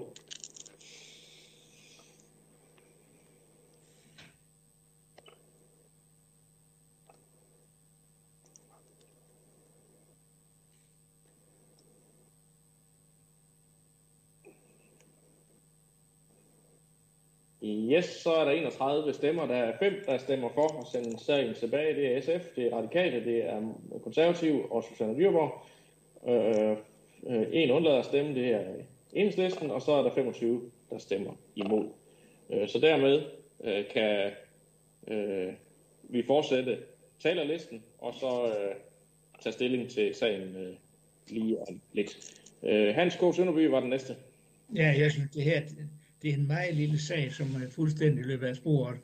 Jeg er meget optaget og har været meget optaget af Marbæk-området, men altså jeg har da fuld tillid til, at, at man også i fagudvalget kunne øh, håndtere så lille en ting, og det er de jo heller ikke øh, afstået fra, men det er til synligheden ikke fået lov til det helt. Øh, fordi nu er byrådet til helt at gå ned i, i detaljer, eller nogen af byrådet. Og jeg kan forstå også, at, at øh, træer, der fældes i skoven, det er nu også blevet et problem. Altså, jeg mener, der fældes mange træer i Marbæk hver dag, eller i hvert fald meget ofte. Men øh, da jeg var med til at bilde de 300.000 i forbindelse med budgetlægningen, der opfattede jeg det som et maksbeløb, som skulle bruges til at justere på nogle ting og binde noget sammen, der hvor det ikke lige var en, en sammenhæng i, i noget naturligt derude. Altså, det er jo ikke... Øh, I og med, det ligger som en trampestig, så synes jeg næsten, ordet fortæller, hvad det er, man har tænkt sig. Så jeg har ikke brug for, for at trampe mere rundt i det der. Jeg kan udmærket overlade det til forvaltningen og køre det færdigt. Tak for Tak for det. Karen Sandrine. Ja, øhm, Jakob Lose og jeg, vi var ude og, og løbe en tur øh, den anden dag. Øh, og, og, og fulgte den øh, rute de steder, hvor at der skulle være en ændring. Og, øh, og vi må bare konstatere begge to, at vi kan sagtens øh, forstå, øh, at nu skal jeg tale for mig selv, jeg kan sagtens forstå, øh, øh, hvorfor indstillingen er, som den er. Jeg kan godt forstå, at man, at man ønsker en rute derude. Når jeg kan se andre steder, for eksempel i Ribe, hvor vi har trampestier, eller når man laver de her stier øh, rundt omkring, især øhm, øh, steder, som, øh, som har en, øh, en meget øh, rig natur øh, og et meget rigt øh, planteliv, jamen så, øh, og der kommer, vi kan se, at vi færdes mere og mere i naturen. øh, det kan vi også se øh, her under corona, at øh, rigtig mange benytter sig af naturen, og det er jo super dejligt, men det skal også bare være i respekt for, for, for naturen. Og jo mere, at øh, man kan sikre, at øh, folk de går, det betyder, altså en trampesti betyder jo ikke, at, at noget det bliver udskyndt, eller noget det for, at noget det øh, forsvinder. Der er jo stadigvæk øh, meget råt i, øh, i, øh, i Marbæk, Øhm, men, øh, men i respekt for, for det meget rige dyreliv, der er, så er det også vigtigt, at øh, der er steder i skoven, hvor at øh, dyr og planter de får fred. Øh, og kan man spore sig ind øh, på en trampesti og være der omkring, jamen så har man jo, øh, så er den jo fuldt tilgængelig, også for, for, for mange mere, eller for mange flere. Jeg kan, jeg kan huske en tidligere debat omkring bommen, hvor det galt for så mange om at komme ind i Marbæk som overhovedet muligt. Øh, og der skulle være en ordentlig fremkommelighed. Øhm, og jeg synes bestemt med sådan en øh, trampesti her, så kan jeg sagtens følge øh, det socialdemokratiske udvalgsmedlem Musse, der sidder i, øh, i, øh, i teknik og, og, øh, og bygge, øh, og, og, og følge den indstilling, som, øh, som der ligger. Øh, Marbæk er et utroligt skønt område, det skal det blive ved med at være, men øh, mennesker de kan hurtigt begynde at forstyrre derude, øh, øh, og det, øh, det skal vi helst ikke ud i. Tak, Søren Heide Lambersen. Øhm, øh, ja, bare, bare igen den her øhm, præcisere endnu en gang, at den måde, vi arbejder udvalg på, det er, at vi har tillid til hinanden. Vi har sagt, at det, bliver, det skal bibeholdes som natursti, og det bliver det selvfølgelig ved med. Så meget, øh, så godt samarbejde har vi med forvaltningen og os politikere imellem, at når vi siger det, så mener vi det også. Øh, og derfor ærger det mig, at der har, har været så stor lyst til at i tale sætte, at nu skal der være en to meter grussti øh, hele vejen igennem. Øh, det, var, det, det er ærgerligt, det der egentlig burde være en, en positiv sag, at, at vi vedligeholder og renoverer en sti i Marbæk, sådan set bliver, øh, bliver kastet ud i, øh, i sådan en limbo. Jeg har aldrig forestillet mig, at den her sag, øh, den skulle, skulle tiltrække sig så meget opmærksomhed. Men, men kender man ikke stien i forvejen, øh, så har man i hvert fald hørt om den nu, hvis man øh, har læst Uavisen eller Jyske Vestkysten. Så, så, så, så lidt positivt er det, der er kommet ud af det. Tak, og vi er på vej over i de kortere bemærkninger, så vi også kan komme hen til at tage stilling. Jeg tror også, at vi har fået belyst en hel del omkring øh, den her øh, sti øh, øh, allerede. Men der er tre mere på listen, og den næste er Sara Nøjes. Ja, tak. Øh, og det var bare lige for at, at gøre det øh, helt øh, entydigt fra, fra vores side af, at øh, så fremt, at vi kan få det notat, som øh, udvalgsformanden Søren Harald Lammertsen sendt ud til byrådet kl. 12.14, i hvert fald ifølge min, øh, min indbakke, øh, det notat, hvis vi kan få det vedhæftet referatet, og så det er det, der er beslutningen, så kan vi godt støtte etableringen af en trampesti. Tak. Tak, og ja, det har jeg bekræftet en gang, at øh, det kan øh, vedhæftes øh, referatet, så det kan jeg gøre igen. Så er det Anne-Marie. Ja, jeg skal også forsøge at holde mig til de korte bemærkninger. Bare lige, øh, altså, Hans Sønderby er inde på, at man allerede fælder en masse træer derude, så kan jeg slet ikke forstå, at vi skal have den her sag på, for jeg kan heller ikke få at vide, om vi skal fælde nogen, eller hvor mange. Og jeg har fået et anslag, men jeg kan ikke få at vide, hvorfor. Øh, Karen Sandrine er inde på, hun kan sagtens forstå sagen og følge indstillingen. Jeg, jeg forstår faktisk ikke helt argumentationen. Altså, det er da, det er da rart at høre, at, øh, at der er nogen, der kan forstå indstillingen, men samtidig så siger hun også, at mennesker ikke skal forstyrre derude. Øhm, så forstår jeg slet ikke, hvorfor vi skal til at fælde, hvis vi kan undgå det. Øhm, tale om biodiversitet og så videre, at vi skal passe på naturen, sådan som jeg hører det i hvert fald. Hvis trampestien allerede er tilgængelig, bliver der også sagt, hvorfor skal vi så gøre mere? Altså, jeg har meget svært ved at forstå øh, argumentationen. Hvad hedder det? Øhm, ja, og Søren, du siger, øh, hvad du siger med en to meter bred sti. Hvorfor kan vi ikke bare have tillid til, at, øh, at det ikke er det, man laver, eller hvad det var, du sagde? Altså, det, men det er jo det, der står i sagsfremstillingen. Altså, det der med at smide tillidskortet altid. Altså, jeg kan simpelthen ikke forstå, at vi ikke bare kan få en sagsfremstilling, der siger, hvad det reelt er, I har tænkt jer at gøre øh, sagen, altså, det, det strider i øst og vest, de svar, der kommer. Øh, og ja, det er træls, at der kommer debat, at den ikke bare går glat igennem, men helt ærligt, jeg, jeg kan simpelthen ikke forstå, det, det kommer bag udvalgsformanden, det, det kommer bag på mig, det kommer bag på nogen. Altså, Marbæk har været så omdiskuteret. Det her ændringsforslag, det var faktisk et forsøg på, at vi for en gang skyld kunne lande noget i enighed. Det kunne være, at vi kunne have været med, hvis vi havde fået det præciseret. Det kan vi så desværre ikke nu. Tak. Ja, nu de fleste sager, vi lander i enighed, men lige den her sag kan vi så ikke uh, gøre det. Uh, Majbrit har bedt om ordet. Tak for det. Jamen, det var også i forhold til Søren, han, øh, han nævner omkring, øh, noget omkring tilliden i forhold til den, øh, den her sag, at vi må have tillid til det, udvalget har besluttet, at I har siddet og kigget hinanden i øjnene, og I har tillid til hinanden, og I har tillid til forvaltningen. Ved du hvad?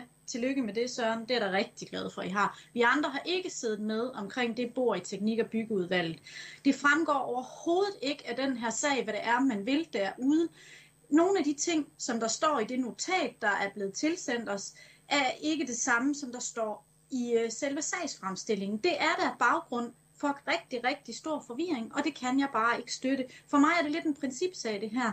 Der skal der være styr på tingene, der skal der være styr på de ting, der står i sagsfremstillingen. Man skal sgu da kunne, øh, kunne se, hvad det er, udvalget har i, i sinde at gøre, og det kan man ikke, som det ser ud nu. Søren, sidste bemærkning. Jeg, jeg vil bare sige, at, at vi har virkelig prøvet at strække os langt her, for ikke at skulle ende op i en sagsfremstilling, der var super detaljeret hele vejen rundt. Altså, vi har, vi har været derude, hvor, hvor nu er det Anne-Marie Geisler Andersen, som, som har gået meget op i stimen og siger, jamen, så, så kommer du i praktik, teknik og byggeudvalget og med ud med mig, og, og sådan peger på, hvor, hvor præcis din skal gå hen, og, og hvad det er for en, en rod, der stikker, stikker lidt for langt op. Men det er du så valgt ikke at, at, at tage ja til, det tilbud. Men jeg vil bare sige, at vi har virkelig prøvet at strække os langt, for at vi ikke skulle ende i et sted, hvor vi bruger øh, 14 dage på at lave en sagsfremstilling, øh, så, så alle bliver tilfredse. Så, så, så, så jeg, jeg, jeg vil bare fastholde, hvordan jeg undrer mig over, at I ikke har, har altså, for mig har I ikke, har der heller ikke været den store vilje til at, at forstå den klarhed, jeg har forsøgt at skabe om det. Det bliver de sidste ord herfra. Ja, og det bliver også det sidste ord med den her sag, for vi kommer ikke videre omkring. Jeg, jeg, øh, det, det er, det er øh, øh, en, en sag, som øh, der ikke er, øh, der er nogen, der ikke kan støtte op om. Det er helt fair. Øh, det er jo sådan, det er, når vi har noget til debat i byrådet. Men, men øh, øh, man kan sige, at detaljeringen af sagsfremstillingen, den kan vi godt uh, diskutere generelt. Uh, normalt er vi ikke nede og sige, når vi anlægger en cykelsti, lige præcis, uh, uh, hvad vej den skal gå rundt om den ene eller den anden grøft, eller om der skal fældes et træ eller ej. Det, det er uh, noget, der bliver beskrevet lidt mere overordnet. Og det er her, uh, er der så nogen, der mener, at det ikke er beskrevet præcis nok. Uh, jamen, det er jo uh, fair nok at have det synspunkt. Men der er så et stort flertal af byrådet, der godt kan tage beslutningen på det grundlag, der er her. Og det er det, er det uh, vi, uh, vi kommer til nu. Så, så jeg vil uh, tillade mig at bringe sagen til afstemning og sige, at der, der er alle synspunkter, eller alle dem, der, havde, der har, alle har haft muligheden for at ytre sig mindst en gang, eller dem, der gerne ville det. Øh, og øh, derfor øh, er afstemningen åben nu, så vi kan forholde os til, om vi kan øh, følge øh, beslutningen fra Teknik- og Byggeudvalget, øh, eller ej.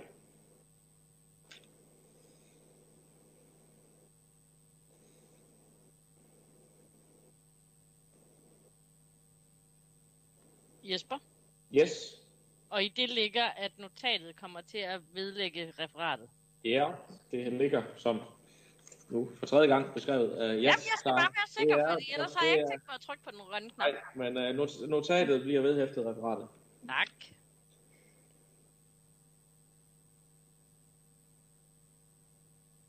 Og Diana, din stemme er ikke registreret, hvis du har stemt.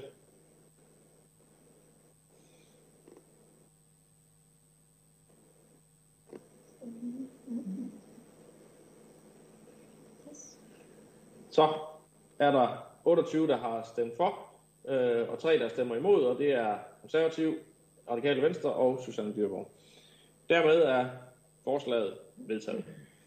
Så går vi videre i dagens tekst til sag nummer 9, som handler om en forplads ved Hjerne Station. En sag fra, også fra Teknik- og Byggeudvalget. Værsgo Søren, du får ordet igen. Tak skal du have, Jesper. Den 13. december 2020 åbnede den nye jernbane, nærbanestation i Jerne. Det er Banen Danmark, der har stået for anlægsarbejdet med stationen, og nu er det så vores tur til at etablere forpladsen. Forpladsen skal indeholde cykelparkering, kys og køer, samt en ny buslomme. I forbindelse med projektet er der set på trafikafviklingen i området, hvor cyklister forventes at færdes. Derudfra er der udarbejdet et projekt med hastighedsdæmmende foranstaltninger, og etablering af en 30 km zone, som vi ønsker bliver etableret sammen med den nye forplads.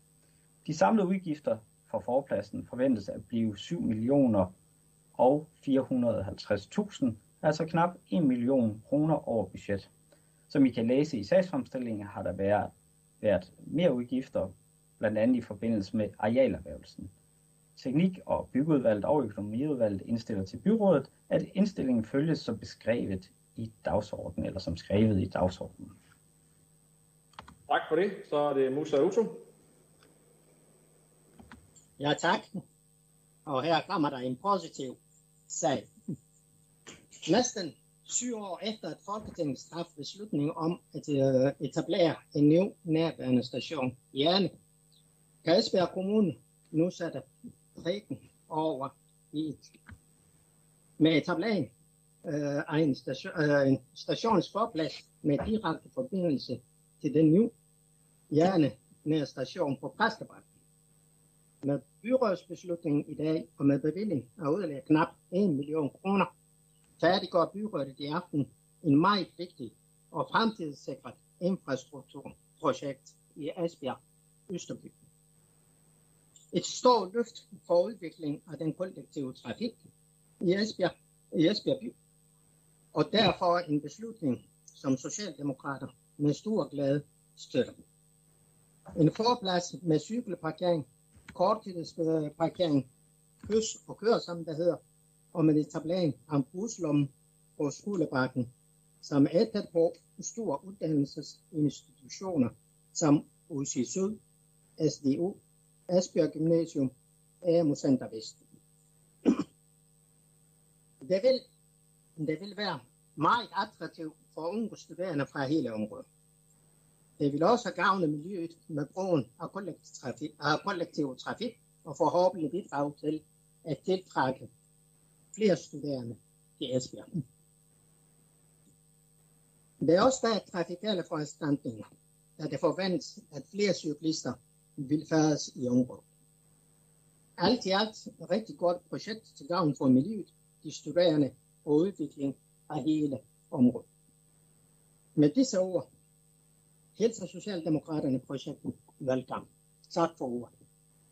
Selv tak. Så er det Søren Øres. Ja tak, og for at slutte med det Musa sagde, så øh, er vi helt enige i den del fra enhedslistens side. Øh, det er selvfølgelig ærgerligt, at projektet er blevet dyrere, men øh, det, det er jo det, der sker, når tiden går. Øh, jeg tager jævnligt bussen øh, forbi den her nye station, og øh, den her forplads, den mangler, er jeg bare nødt til at sige. Øh, øh, det er lettere kaotisk, som det er lige nu. Øh, så jeg ser frem til, at øh, det bliver lidt øh, mere fremkommeligt, øh, både for gående og cyklister, og for så vidt også øh, for biltrafikken, fordi lige nu der er det sådan lidt, øh, hvem gør hvad, hvem går, hvem kører, hvornår, og sådan nogle ting. Så øh, det kan kun blive bedre. Tak. Selv tak, og ja, jeg tror, det ser ud til, at vi alle sammen er enige i, at øh, den forplads, den, øh, den vil være tiltrængt. I det hele taget er det jo fantastisk, at vi har fået øh, jernestationen derude, fordi det er virkelig et, øh, et øh, stort byområde, der her er blevet bundet sammen med jernbanenettet med, med en direkte station, og når vi nu også kan få øh, øh bus og tog til at hænge endnu bedre sammen, når nu den her plads bliver etableret, jamen så har vi faktisk givet et rigtig fint løft til den kollektive trafik. Søren Heidt Lambersen. Det var bare en kommentar i forhold til det økonomiske. For, for på udvalgsmødet var vi inde og kigge på, om vi kunne spare elementer væk. Men altså nogle af de elementer, for, for at komme, komme tættere i, på, på det egentlig oprindelige budget, som, som jo er tilbage fra 15. Øhm, og, og, og vi valgte altså at sige, at lad os nu få gjort det her ordentligt færdigt, i stedet for at spare et bump, øh, og så have den her bump som efterslæb og ønske de næste tre år, eller vi kunne også spare to skraldespande væk, eller et, øh, øh, cykelparkering væk og noget belægning væk, øh, så besluttede vi altså for at, at, at indstille til byrådet, at øh, lad, os nu, øh, lad os nu få gjort det her projekt helt færdigt i, øh, i første hug. Øh, så det håber jeg, I vil, øh, I vil støtte øh, Teknik- og Byrådet i. Det ser det ud til, at øh, hele byrådet kan, så her ser det ud til, at vi har endnu et eksempel på en sag, vi kan vedtage i enighed. Der er i hvert fald ikke nogen, der har talt imod, så øh, og der er heller ikke flere på listen, så det er det, jeg konkluderer, at vi gør. Jamen, Susanne, hun gør akkurat, som Anne-Marie siger. Ja. Vi har øh, nogen, der har mikrofon. Jeg vil bare oplyse om, at I har lyd på, og det gør hun ikke. Nej, hun tænker selv. Mm. Tak. Godt. Vi øh, går videre til øh, sag nummer 10, som handler om krydsningstællet ved Jersingvej. Og det er også en sag for teknik og byggeudvalg, Søren, så du får lov igen.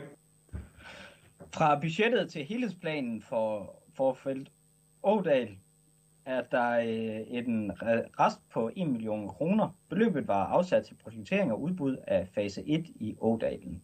Da det endnu ikke er afsat midler til anlægsprojektet, foreslås vi at afvente med øh, detaljprojekteringen på projekterne i Ådalen, og i stedet bruge pengene på en krydsningshælde for bløde trafikanter på Hjertingvej ved Gravlundvej.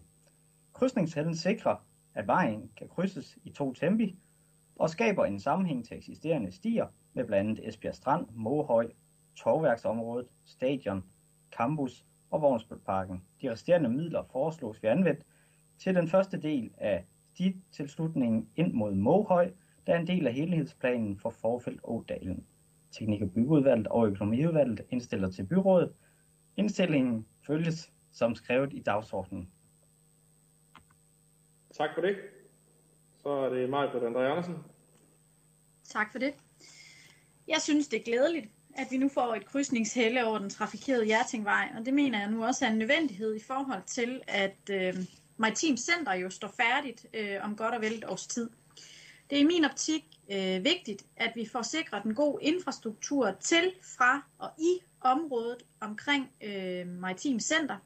I hvert fald, hvis vi ønsker Maritim Center og området omkring skal emme af liv. Vi skal under alle omstændigheder sikre, at vi ikke får skabt en øh, bydel mest for biler, men at man kan komme frem og tilbage, uanset om det er til fods, på cykel eller i bil. Derfor så ser jeg det også som noget positivt, at vi øh, på Kultur- og møde i morgen skal drøfte, om vi øh, vil i gang sætte et tværgående arbejde, hvor udvalget inddrages i den videre proces i forhold til planlægning af, af nogle af de løsninger, der kan være på det infra- infrastrukturelle plan øh, i området, sådan at vi sikrer øh, sammenhæng fra Esbjerg Strand til de øh, øvrige områder, altså Fiskeri- og Søfartsmuseets område, Torvværket og Idrætsparkområdet. Og det er en drøftelse, jeg ser meget frem til, og som i min optik øh, i sin sammenhæng med det her forslag vil være til stor gavn for hele området, og ikke mindst øh, de mange brugere og borgere, som vi gerne vil have øh, til at færdes øh, på området omkring øh, Maritim Center og Esbjerg Strand, øh, så vi får det foreningsmekka, øh, vi drømmer om, og det kommer til at emme et liv i den her nye bydel. Tak for det. Det øh, bliver rigtig godt at få den her etableret. Det øh, er der ikke nogen, der taler imod, tværtimod. Øh, det ser det ud til, at der er opbakning til, så det kan vi også vedtage i enighed. Det gør vi og går øh, videre til øh, sag nummer 11, som handler om opkvalificering af private fællesveje og ændringer i vejens funktioner. Det handler om etablering af en cykelsti, så at sige, fra Ribe til Vadhavscentret. Søren, det er også en sag fra Teknik- og Byggeudvalget, så du får lov en gang til. Værsgo. Tak skal du have. Cirka 2,5 km af cykelstien fra Ribe til Vadehavscenter forløber på eksisterende mindre private fællesveje af varierende benyttelse og standard. Det er planen at opkvalificere disse til offentlige veje og dermed opgradere belægning og renovering, frem for at skulle lave en helt ny cykelsti på strækningen. Vedligeholdelsespligten vil fremadrettet blive pålagt Esbjerg Kommune, frem for de enkelte grundejere, som det er i dag. Når de små veje asfalteres, vil det være oplagt for biler at vælge dem som adgang til f.eks. Vadehavscentret. For at minimere biltrafikken her, har vi derfor foreslået nogle ændringer i vejens anvendelse. Samtidig med disse ændringer vil vejvisningen til vadhavscenteret blive gennemgået, så vi sikrer, at de bliver placeret optimalt. Dermed undgår vi, at for mange trafikanter kører forkert i området. Kløjsvej ligger i dag som en jordvej, og den nuværende trafik vurderes at være minimal. Det er vores vurdering, at det er nødvendigt at lukke Kløjsvej fra øst, for at undgå mere trafik på den vej. En skiltning alene, f.eks. ved ærnekørsel, er tilladt, vil ikke have den ønskede effekt. Efter udløbet af den direkte partshøring har en gruppe grundejere indsendt bemærkninger. Har en grundejer indsendt bemærkninger til kommunens påtænkte beslutning om at lukke Kløjsvej. Ejeren gjorde gældende, at han benytter vejen for at komme til sin mark.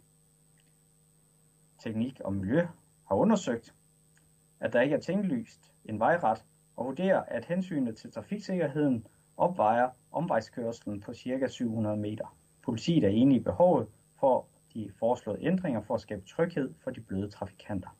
Der efterfølgende kom en henvendelse fra en anden grundejer, som bifalder lukningen. Teknik- og byggeudvalget og økonomiudvalget indstiller til byrådet, at indstillingen følges. Tak for det. Det er der ikke nogen, der har markeret til, så det ser det ud til, at vi kan være enige om. Det er det, vi gør. Så kommer vi til øh, sag nummer 12, som handler om anvendelse af Søgården som et midlertidigt såkaldt paragraf 107 tilbud. En sag fra Social- og Arbejdsmarkedsudvalget, så Henrik Valø, den får du lov til at sige lidt til. Det vil jeg gøre. Vi mangler botilbud på voksenområdet i Esbjerg Kommune. Øh, det bliver også tydeligt i den analyse, som forvaltningen lavede i 2020. Vi har ganske enkelt ikke kapacitet til at matche efterspørgselen, og derfor er vi nødt til at købe pladser i andre kommuner. Lige nu betaler vi for 75 pladser i andre kommuner for at løse det akutte behov. På lidt længere sigt har vi, har vi i budget 2021 afsat midler til at opføre i alt 26 nye pladser, som vi forventer at kunne tage i brug i år 2023. Men vi skal finde en løsning, så vi også indtil da kan imødekomme efterspørgselen. Hvis byrådet godkender forslaget om at etablere et midlertidigt tilbud på Tangvej 117 i Ribe, så forventer vi, at det kan være klar til indflytning i april i år. På den måde kan vi tilbyde flere af vores borgere et tilbud her i kommunen, i stedet for at sende dem længere væk. Tangvej 117 har tidligere huset tilbudt Søgården, men står i dag tomt. Bygningen skal renoveres, men, men da udgifterne i anførselstegn kun vil beløbe sig til omkring 300.000 kroner, kan det finansieres inden for budgettet. Både Social- og Arbejdsmarkedsudvalget og Økonomiudvalget har godkendt planen, og der er enighed om, at den midlertidige anvendelse af ejendommen er en god løsning. Jeg skal derfor på vegne af Social- og Arbejdsmarkedsudvalget og Økonomiudvalget indstille til, at byrådet godkender oprettelsen af et midlertidigt botilbud på Tangevej 117 i Ribe. Tak. Selv tak. Det er der ikke nogen, der har bedt om ordet til, så det ser det ud til, at vi også kan gøre i enighed. Det er det, vi gør. Så går vi videre til øh, sag nummer 13, som er den sidste sag på den åbne dagsorden. En sag, som handler om oprettelse af et aflastningstilbud på Gamle Strandvej 1 i Esbjerg. Og øh, den vil jeg lige sige lidt til øh, først, øh, fordi at øh, det er blevet øh, klart, at økonomiudvalgets øh, beslutning i sagen kan fremstå en lille smule øh, uklar, og derfor vil jeg foreslå i forbindelse med den behandling, vi får i dag, at vi øh, laver en præcisering øh, i forbindelse, at i forbindelse med permanent etablering af aflastningspladser, så vil indfrielse af det statslån, der er her i, ske ved en midlertidig finansiering af kassen, og at en endelig finansiering findes ved en kommende budgetlægning. På, den, øh, med den øh, præcisering kan vi øh, få den løsning, som ligger i tråd med den model, som blev foreslået af Social- og Arbejdsmarkedsudvalget, nemlig at vi får etableret de permanente aflastningspladser i kommunen med det samme.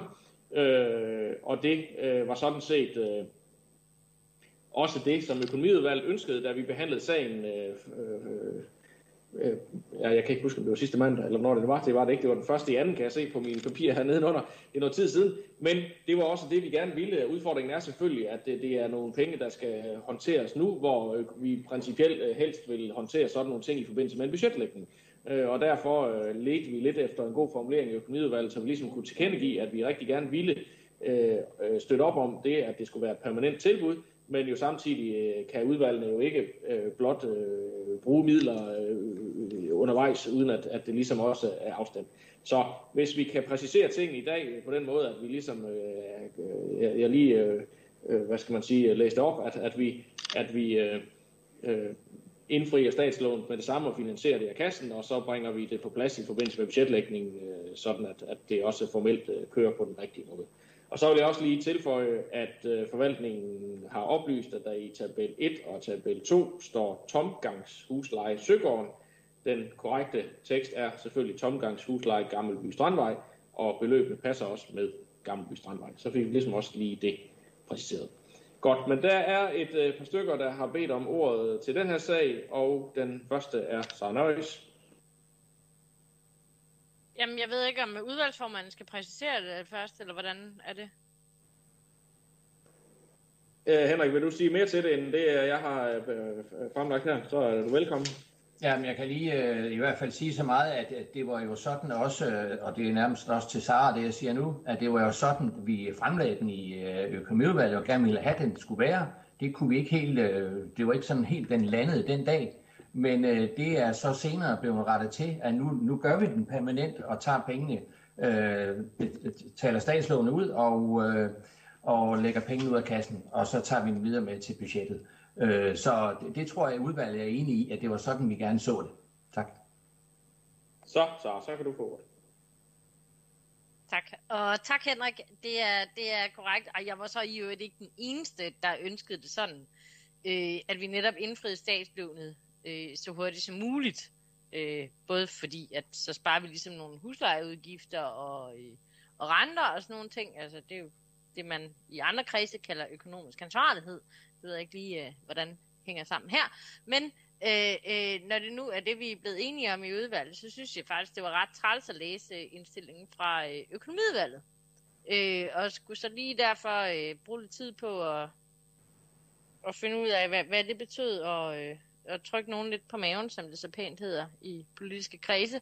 Og, øh, og, og, og så er vi havnet her, hvor vi er i dag, og det er jeg rigtig, rigtig glad for, for jeg synes, det er det klogeste at gøre det her.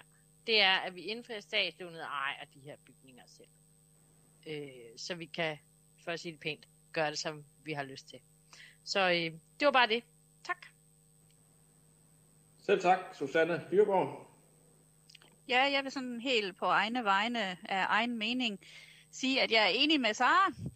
Øh, og jeg vil også godt rose forvaltningen her for, at, øh, at simpelthen har lavet en, de har simpelthen lavet en øh, fabelagtig sagsfremstilling med flere forskellige modeller, altså flere alternativer, som vi så havde en politisk diskussion om. Og det synes jeg er faktisk rigtig dejligt, fordi det kan vi rigtig, rigtig godt lide i Social- og Arbejdsmarkedsudvalget. Så øh, stor ros til forvaltningen, og vi var fuldstændig enige om at gå med den model. Øhm, så øh, jeg, synes, jeg er rigtig glad for nu, at det er blevet præciseret, så ingen er i tvivl om, hvad det er.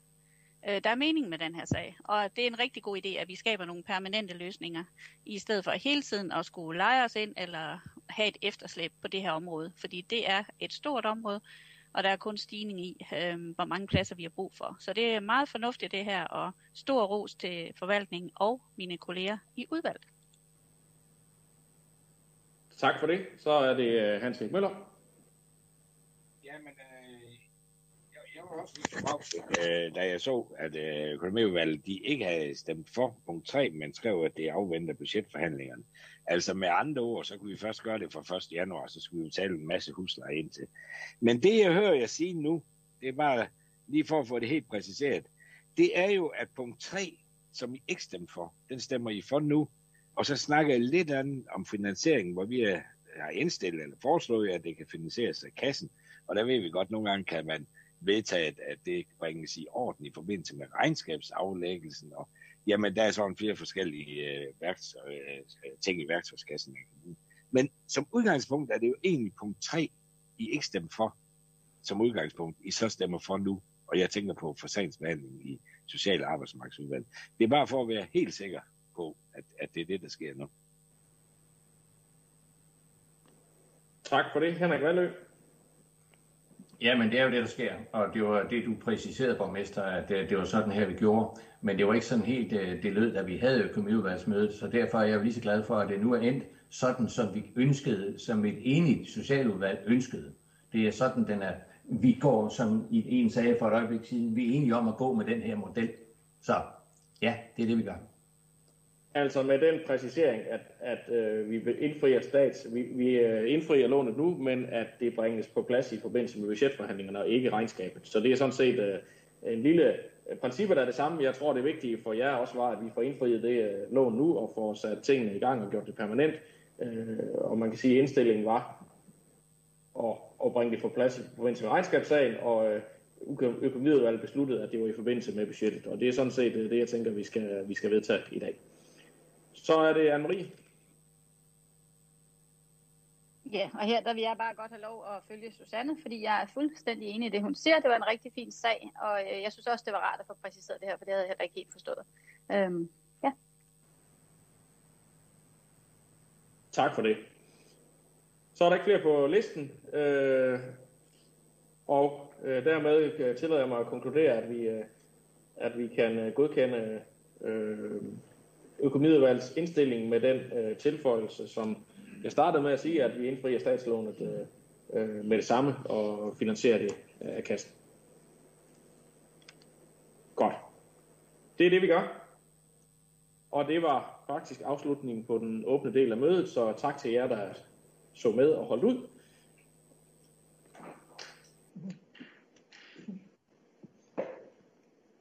Så skal vi lige have lukket ned for transmissionen, inden vi kan gå videre med de lukkede punkter.